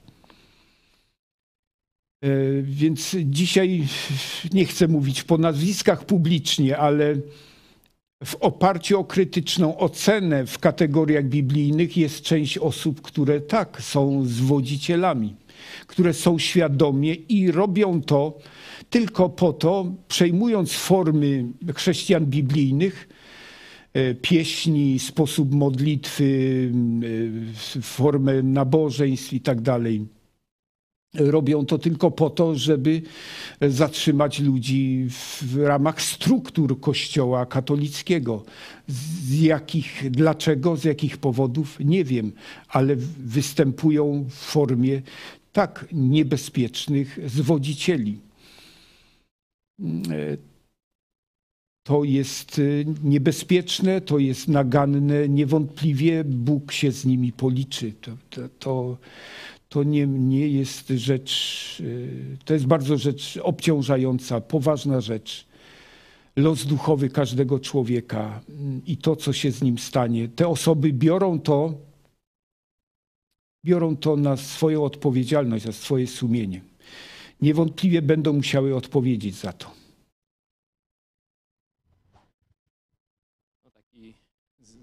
obrazek, który mnie szczególnie dotknął, to jeden z takich katolickich ewangelistów, no pseudoewangelistów, bo nie głosi prawdziwej Ewangelii i jej zastosowań. No, na tle czy razem z figurą maryjną się fotografuje. Nie? No to tu Jezus powiedział takie ostrzeżenie, że możecie dokonywać cudów w moim imieniu, możecie wiele mówić, głosić, nawet mieć na ustach moje imię ale jeżeli czynicie nieprawość, to nigdyście mnie nie poznali. Że człowiek głosząc Jezusa nie może jednocześnie popełniać nieprawości, bo inaczej to jest tylko przekaz, czy jakieś, jakieś, jakiś pozór, jakaś gra aktorska, a nie służba Jezusowi Chrystusowi. Wasze pytania, czy tu na sali, czy przez media społecznościowe, mail, E, bardzo teraz e, proszę, będziemy starali się na nie odpowiedzieć.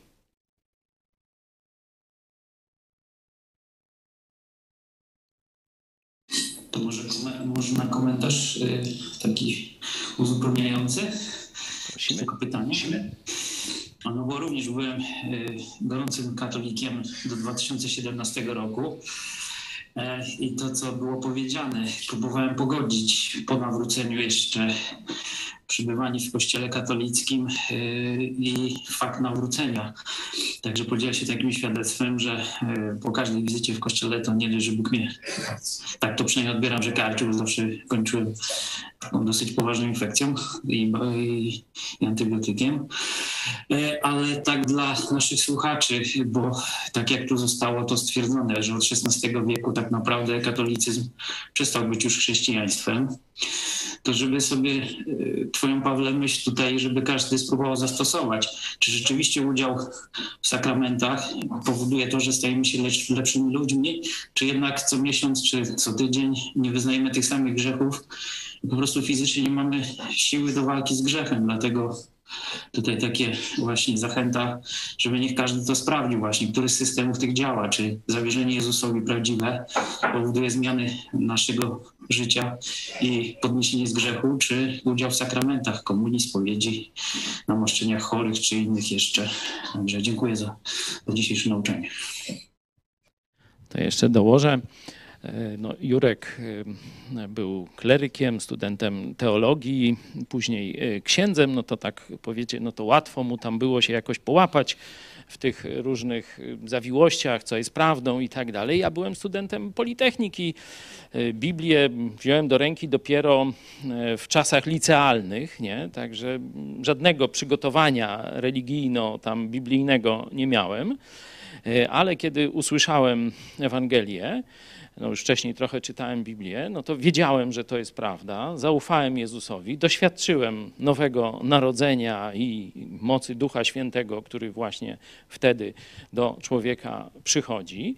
E, zacząłem dalej czytać Biblię i kiedy dwa lata mniej więcej po nawróceniu stanęliśmy przed tym dylematem, bo oczywiście widzieliśmy już od razu niezgodność tej nauki o sakramentach, dobrych uczynkach, różnych tam maryjnych wydziwianiach tych świętych wszystkich, tego pogaństwa całego, nie? No to zadawaliśmy pytanie, czy księdzu, czy animatorom, no i oni tak mówili, że nie, to jest tylko taka jak gdyby narośl na zdrowym drzewie Kościoła, ten fundament Kościoła, nauki Kościoła katolickiego, ta dogmatyczna nauka jest y, dobra. Dobrze, że tego księdza profesora Nagiego e, zacytowałeś, no bo on znał doskonale naukę katolicką, a ja, no prosty student Politechniki e, Krakowskiej, no to przez, mówię, dwa lata dałem się tak, no bo nie znałem specjalnie, najważniejsze było czytanie Biblii, głoszenie Ewangelii, zdobywanie nowych ludzi dla Chrystusa, stąd tak głęboko nie wchodziłem, jaki ten katolicyzm jest. No ale on sam się o nas tam e, przypominał, ludzie mówili, ale to co wy mówicie, to nie jest katolickie. Mówi, jak nie katolickie? Jak ksiądz mówił, że katolickie, nie? No ale oni mówią, nie, nie, nie, to jest nauka protestancka, to co wy mówicie, nie? No to musiałem się z tym zmierzyć i e, naprawdę y, zajęło mi to kilka tygodni. Sam sobie wziąłem to, to co, tę książkę, co ma Jurek. Przecież księża nie są jakieś błękitnej krwi czy, czy jakiegoś innego objawionego rozumu. No, zwykłymi ludźmi. Zacząłem sobie to czytać tak jak Jurek, nie? choć on po e, seminarium, e, to ja e, spokojnie po Liceum Staszica i Politechnice Krakowskiej sobie z tym poradziłem. Szybko czy, szukając tego właśnie prawdy najważniejszej, czyli jak człowiek dostępuje zbawienia, dotarłem do Soboru Trydenckiego, do tego fragmentu, o którym mówisz. Nie żaden ksiądz, nie, żaden, nie, nie, nie musiałem wykładów słuchać. Sam sobie zacząłem to czytać. I mówię, nie, no to, to jest wprost, tak jak Jurek przedstawił, te trzy teksty biblijne, a można by 30 jeszcze przynajmniej też e, pokazać, nie? To jest wprost przeciwko Ewangelii o darmowym zbawieniu. I nie ma dyskusji, czyli nie ma dla mnie tam miejsca do widzenia, saluto. I tyle było mniej więcej mojego e, dalszego kontaktu z Kościołem Rzymskim. Nie? Także pokazuje, że to można zrobić. Jeśli ty tego nie robisz, to dlatego, że się boisz, bo wiesz, co odkryjesz. No i tyle. Nie ma dla mnie innej odpowiedzi na to pytanie. Bo sprawdzić, czy nauka katolicka jest zgodna z Biblią, to jest o tak. Dla średnio, mówię, po liceum to, to, to już, chociaż czekajcie, może przesadzam, bo to ja 30 czy 40 lat temu do liceum chodziłem. No to no może po licencjacie, nie? ale to naprawdę jest łatwe. Zresztą widzieliście sami sobie, możecie już nie musicie szukać, możecie sobie to, co Jurek wam pokazał, to jest Biblia, to jest nauka katolicka, znajdź e, główną sprzeczność, nie? To tam w przekroju takie były rebusy kiedyś, nie? Inne pytania czy komentarze? Tylko chciałbym dodać ze swojej strony, że u mnie ten proces trwał znacznie dłużej niż dwa lata, bo przeszło 10 lat, ale ja też byłem na swoje usprawiedliwienie, powiem, byłem głębiej. Tak, tak. No, dla ciebie ja... to było trudniejsze zerwanie z tym wszystkim niż dla mnie. Tak, Nawet ja nie wyobrażacie sobie, jak głęboko. Ja byłem formowany od czwartego roku życia, codziennie w kościele, nie co tydzień, tylko codziennie. Babcia, która chodziła na poranną mszę, na 7.30 zabierała mnie do kościoła. Od czwartego roku życia codziennie. A później jako ministrant i lektor to kościół e, parafialny stał się dla mnie drugim domem. No a kontynuacja nastąpiła i pogłębienie. Później. Ale zobaczcie, że Jezus sobie daje radę i Otóż to. Z, z takim i z takim życiorysem. Otóż to da, da, sobie radę i z twoim, nie? Także dlatego... Jak, jak ja dałem rady, to tak. każdy. Dzięki. Jeszcze Proszę. ja chciałam zapytać, bo y, właśnie kontynuując tą myśl, czy to nie jest tak, że gdyby ziściły się te marzenia księdza Blachińskiego o y, tej reformie Kościoła, to czy tak naprawdę no, nie byłaby to śmierć jednak Kościoła katolickiego, ponieważ y, no, te fundamentalne prawdy są zupełnie odmienne i y, no jako jakąś taką, takie poparcie trochę dla tej tezy, to chciałam podać y, swój przykład, gdy ja również z czterema prawami y, byłam skonfrontowana y, w czasie studiów i gdy na obozach przyjeżdżali właśnie protestanccy pastorzy, mówili nam te prawdy, to myśmy z taką wielką otwartością i radością przyjmowali tą wiedzę o tym, że zbawienie jest tylko w Jezusie, ale później następował ten straszny moment, y, w którym y, byliśmy na, wcielani nadal do Kościoła Rzymskiego i wychodziliśmy z, tej, z tych obozów y, takich mhm. oazowych z przekonaniem, że to jest właśnie ta głębsza warstwa katolicyzmu, o której my nie wiemy, że to mhm. tylko my mamy dostęp do tej niezwykłej wiedzy o tym, że Kościół tak głosi, że mhm. zbawienie jest za darmo. I no jako no, taką smutną kontynuację, to muszę powiedzieć, że później już na studiach, gdy usłyszałam na nowo tą dobrą nowinę o zbawieniu, to byłam zdumiona tym, że to nie jest y, to samo, co głosi Kościół. I mi akurat zajęło rok czasu, mhm. żeby y, na nowo przetrawić te prawdy, y, no, skonfrontować się ze Słowem Bożym i odrzucić jednak naukę katolicką. Także mhm. no, takie pytanie, czy, czy rzeczywiście byłoby to możliwe, żeby Kościół był tak odrodzony wewnętrznie i nie stał się kościołem protestanckim, biblijnym. Jeżeli można, ja nie wiem. I nie możemy zapytać już e, księdza Blachnickiego o to. Mm, myślę, że on mógł liczyć na, e, na odnowę i przekształcenie, jakąś transformację Kościoła w Polsce. Myślę, że nie można było tego racjonalnie liczyć na to w wymiarze takim globalnym całego Kościoła, ale zwłaszcza, że historyczne jakieś próby były już tego, więc Blachnicki sądzę, że mógł liczyć na to, żeby dokonać tego w Polsce. Historycznie e, patrząc na to zagadnienie, troszeczkę więcej światła rzuca Jołosiak, bo e, na tym pierwszym wywiadzie jeszcze sprzed roku, tak mniej więcej, bo to wtedy e, dzięki też Jurkowi, bo to Jurek wtedy gościł Jołosiaka i też córka Jurka robiła z nim wywiad. No myśmy zobaczyli i tak, no to tak pokazuje wam, jak Bóg działa przez takie niby przypadki, nie? W każdym razie On mówił, że ksiądz Blachnicki chciał, żeby kontynuować mm, tę reformę Kościoła, chciał założyć zakon. Nie? E, żeby na wyższy poziom, już niezależnie od biskupów, nie? bo to zakon uniezależnia od biskupów, podlega się tylko papieżowi. Nie? E, I on chciał to zrobić i dostał zakaz. O tym właśnie w tym wywiadzie mówi Joe Łosiak. Nie mówi przez kogo ten zakaz został wydany, ale rozumiem, że taki zakaz mógł tylko Jan Paweł II. To jest mój domysł. E, także to rozdzielam informacje od interpretacji tutaj. E, I wtedy rozpoczął tę pracę nad Karlsbergiem, a tam już dogadywał się na sztywno z ruchem Campus Crusade i miał ich książki i wydawnictwa drukować, już bez imprimatur. To dla mnie to jest jak gdyby jasne, że on widział, że, y, y, że Kościół rzymski, hierarchia katolicka już go wypluwa powoli. Zresztą to się już działo z, z, grupami oazowymi. E, w Polsce były już wyrzucane powoli z kolejnych kościołów, musiały się tam tułać, mm, a potem zaczęły się spotykać w domach i część z nich sformowało niezależne mm, kościoły albo przyjęło taką formułę kościołów mm, domowych. E, do dzisiaj e, praktycznie w ten sposób te grupy funkcjonują. Także ja też myślę, że kościół hierarchiczny nie mógłby przetrwać tej reformy. Nie?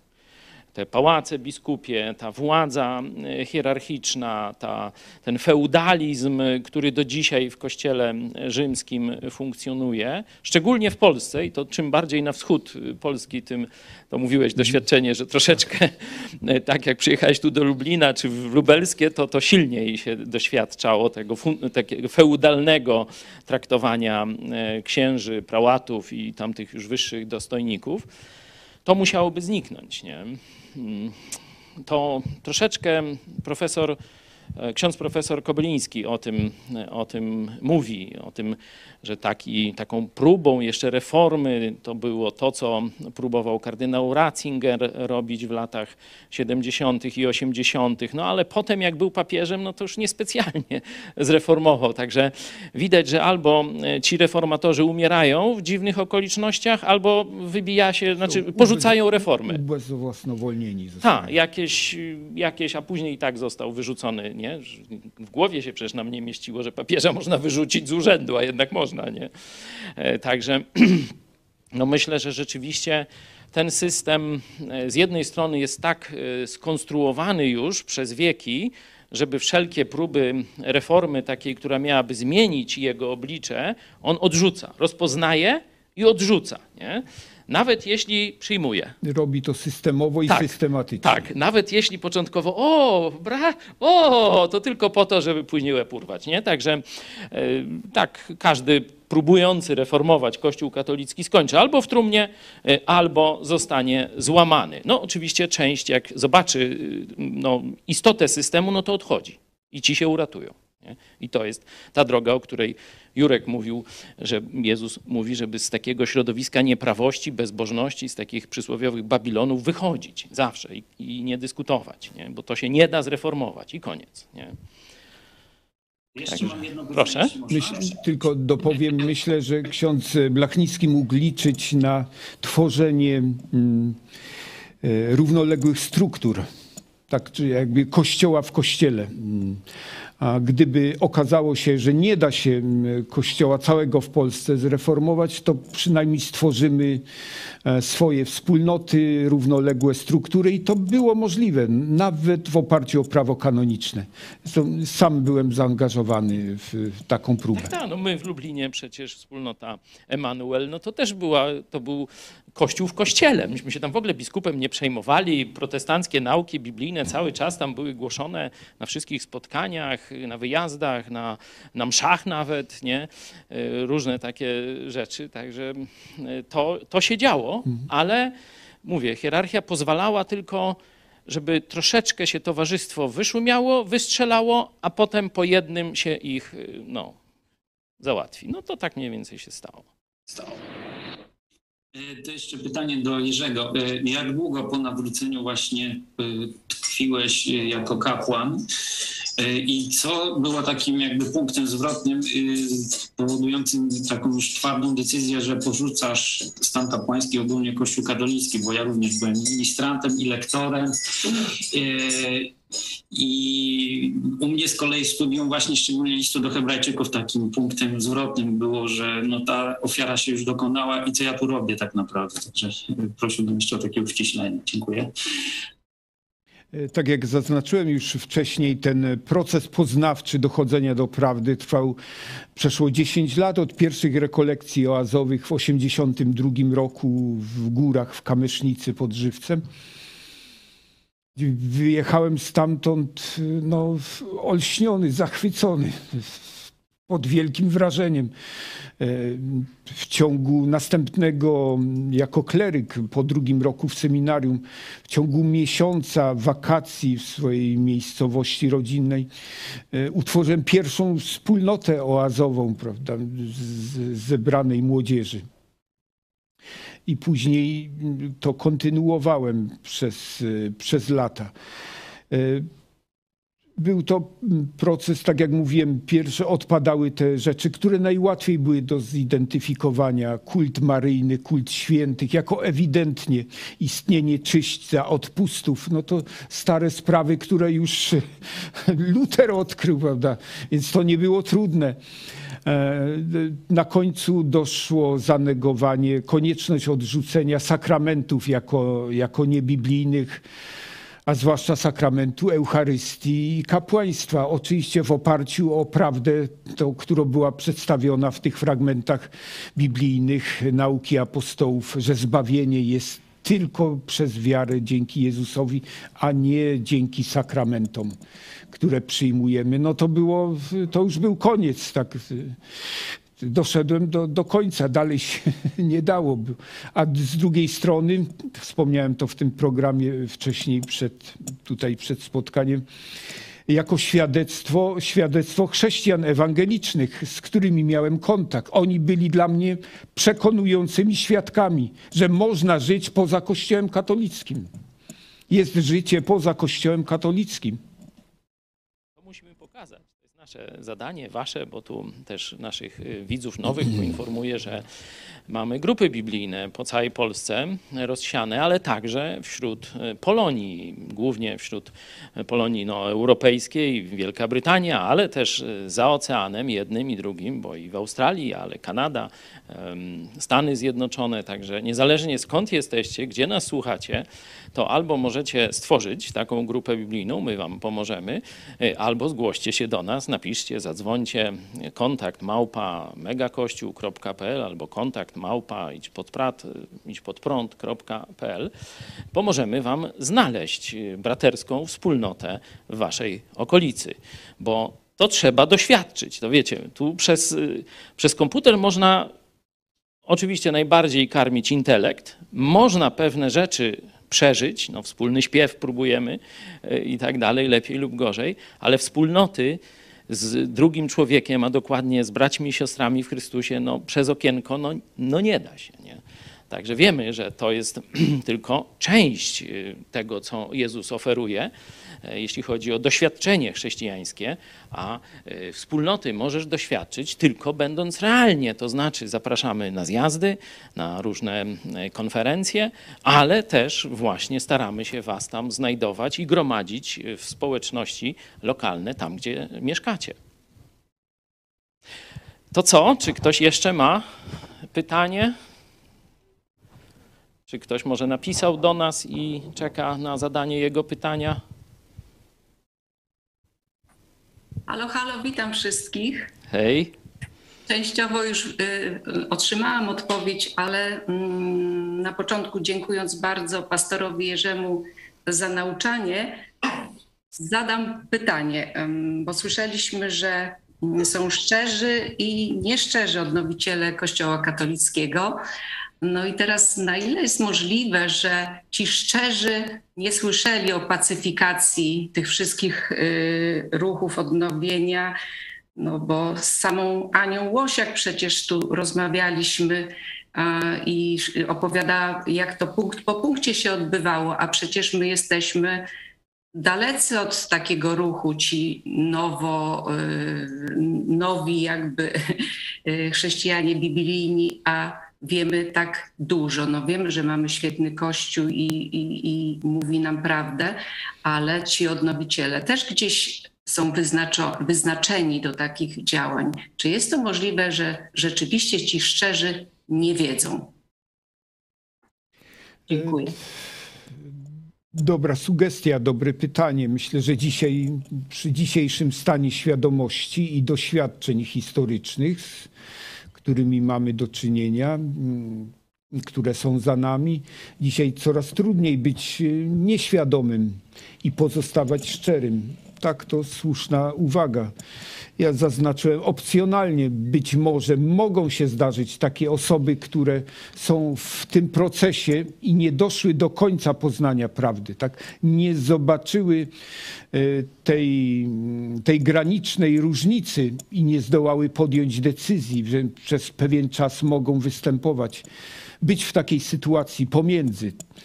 E, No ale przyznaję, że dzisiaj jest to jest to trudno w, w, dobie internetu, kiedy wszystko, dzisiaj wszystko masz w Facebooku i, innych komunikatorach, łącznie z komentarzami, to, to rzeczywiście trudno sobie wyobrazić. No.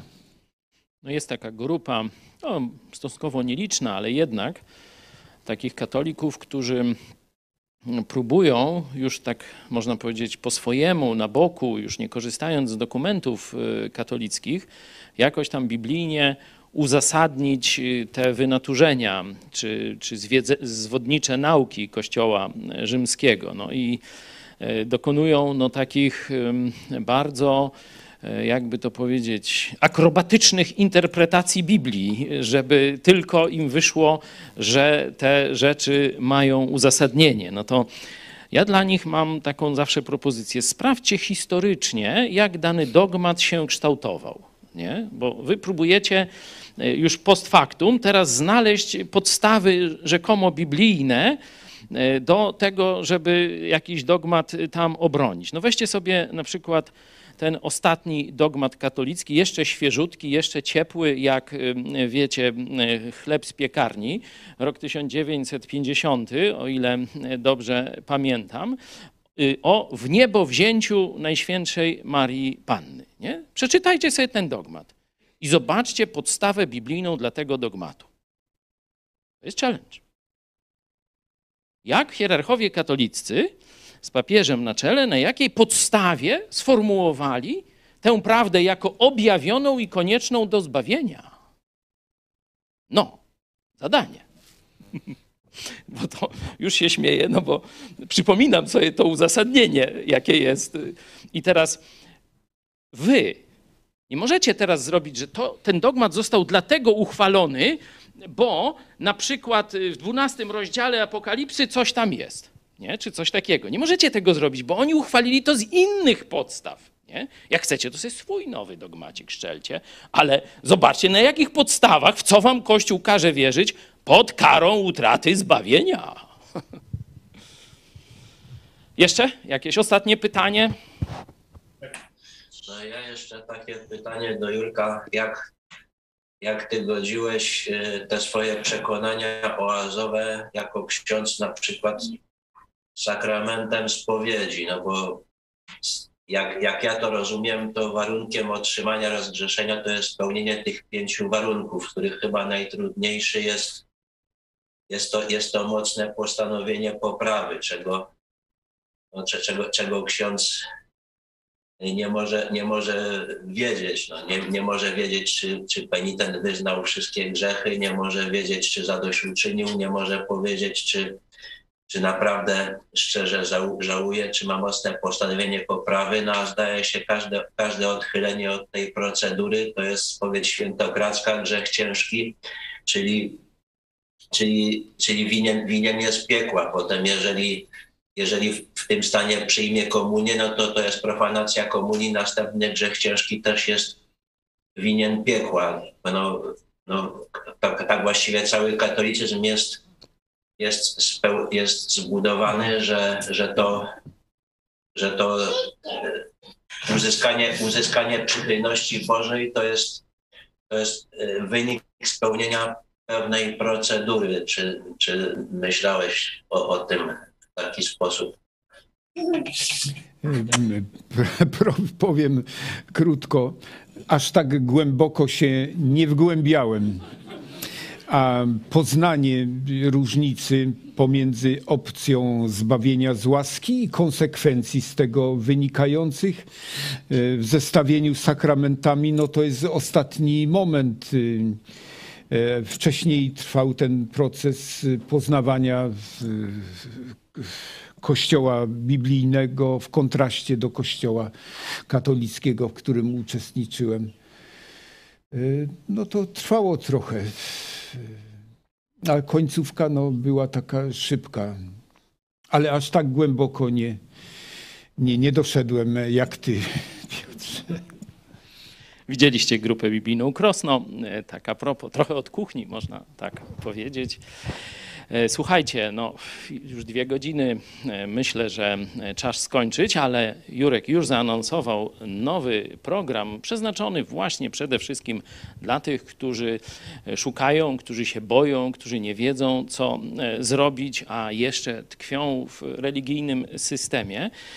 Myślę, że emisja będzie tuż przed świętami, także tam może więcej dostaniecie informacji, pytań do Jurka o których byście chcieli wiedzieć, ale też proszę Was, mm, nadsyłajcie pytania.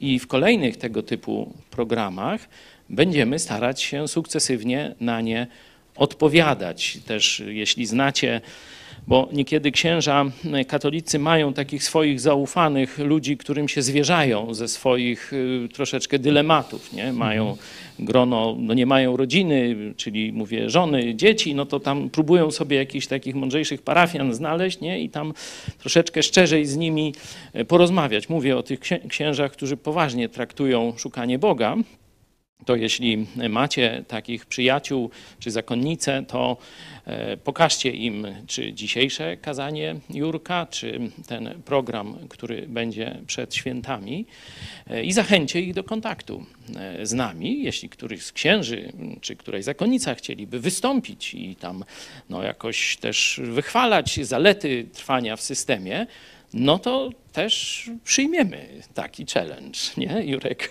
zmierzysz się wtedy? Postaram się. No, także jak macie takich z kolei wojujących y, księży lub zakonnice, chociaż zakonnice chyba tam nie mogą za dużo nawojować w kościele katolickim, nie? E, ale no, zapraszamy. Jedna z siostr... Publicznie znany jest zakonnik, który wojuje prawda, i ma telewizję i radio nawet. No, że to, ale ja mówię o zakonnicach. Tak, Kiedyś tak. taka siostra Tymoteusza nie? była e, u nas i ta ona sobie tak dobrze poczynała, taka babka z poglądami, no tak powiem. No.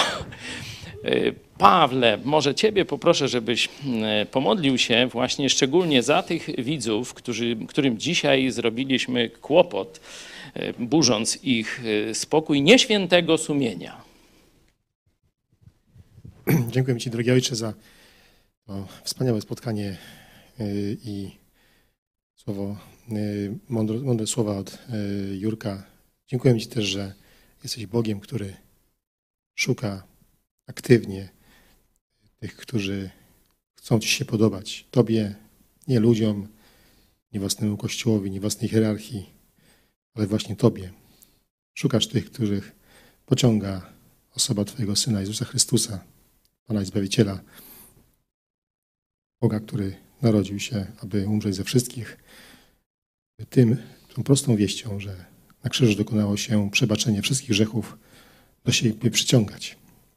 Prosimy Cię, żeby ten program dotarł do tych Polaków, którzy właśnie takiego Boga jak Ty szukają.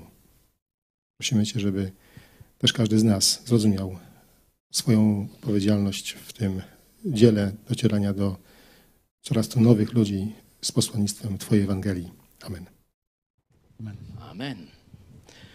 Postanowiłem pójść za Jezusem. Tą pieśnią Was pożegnamy.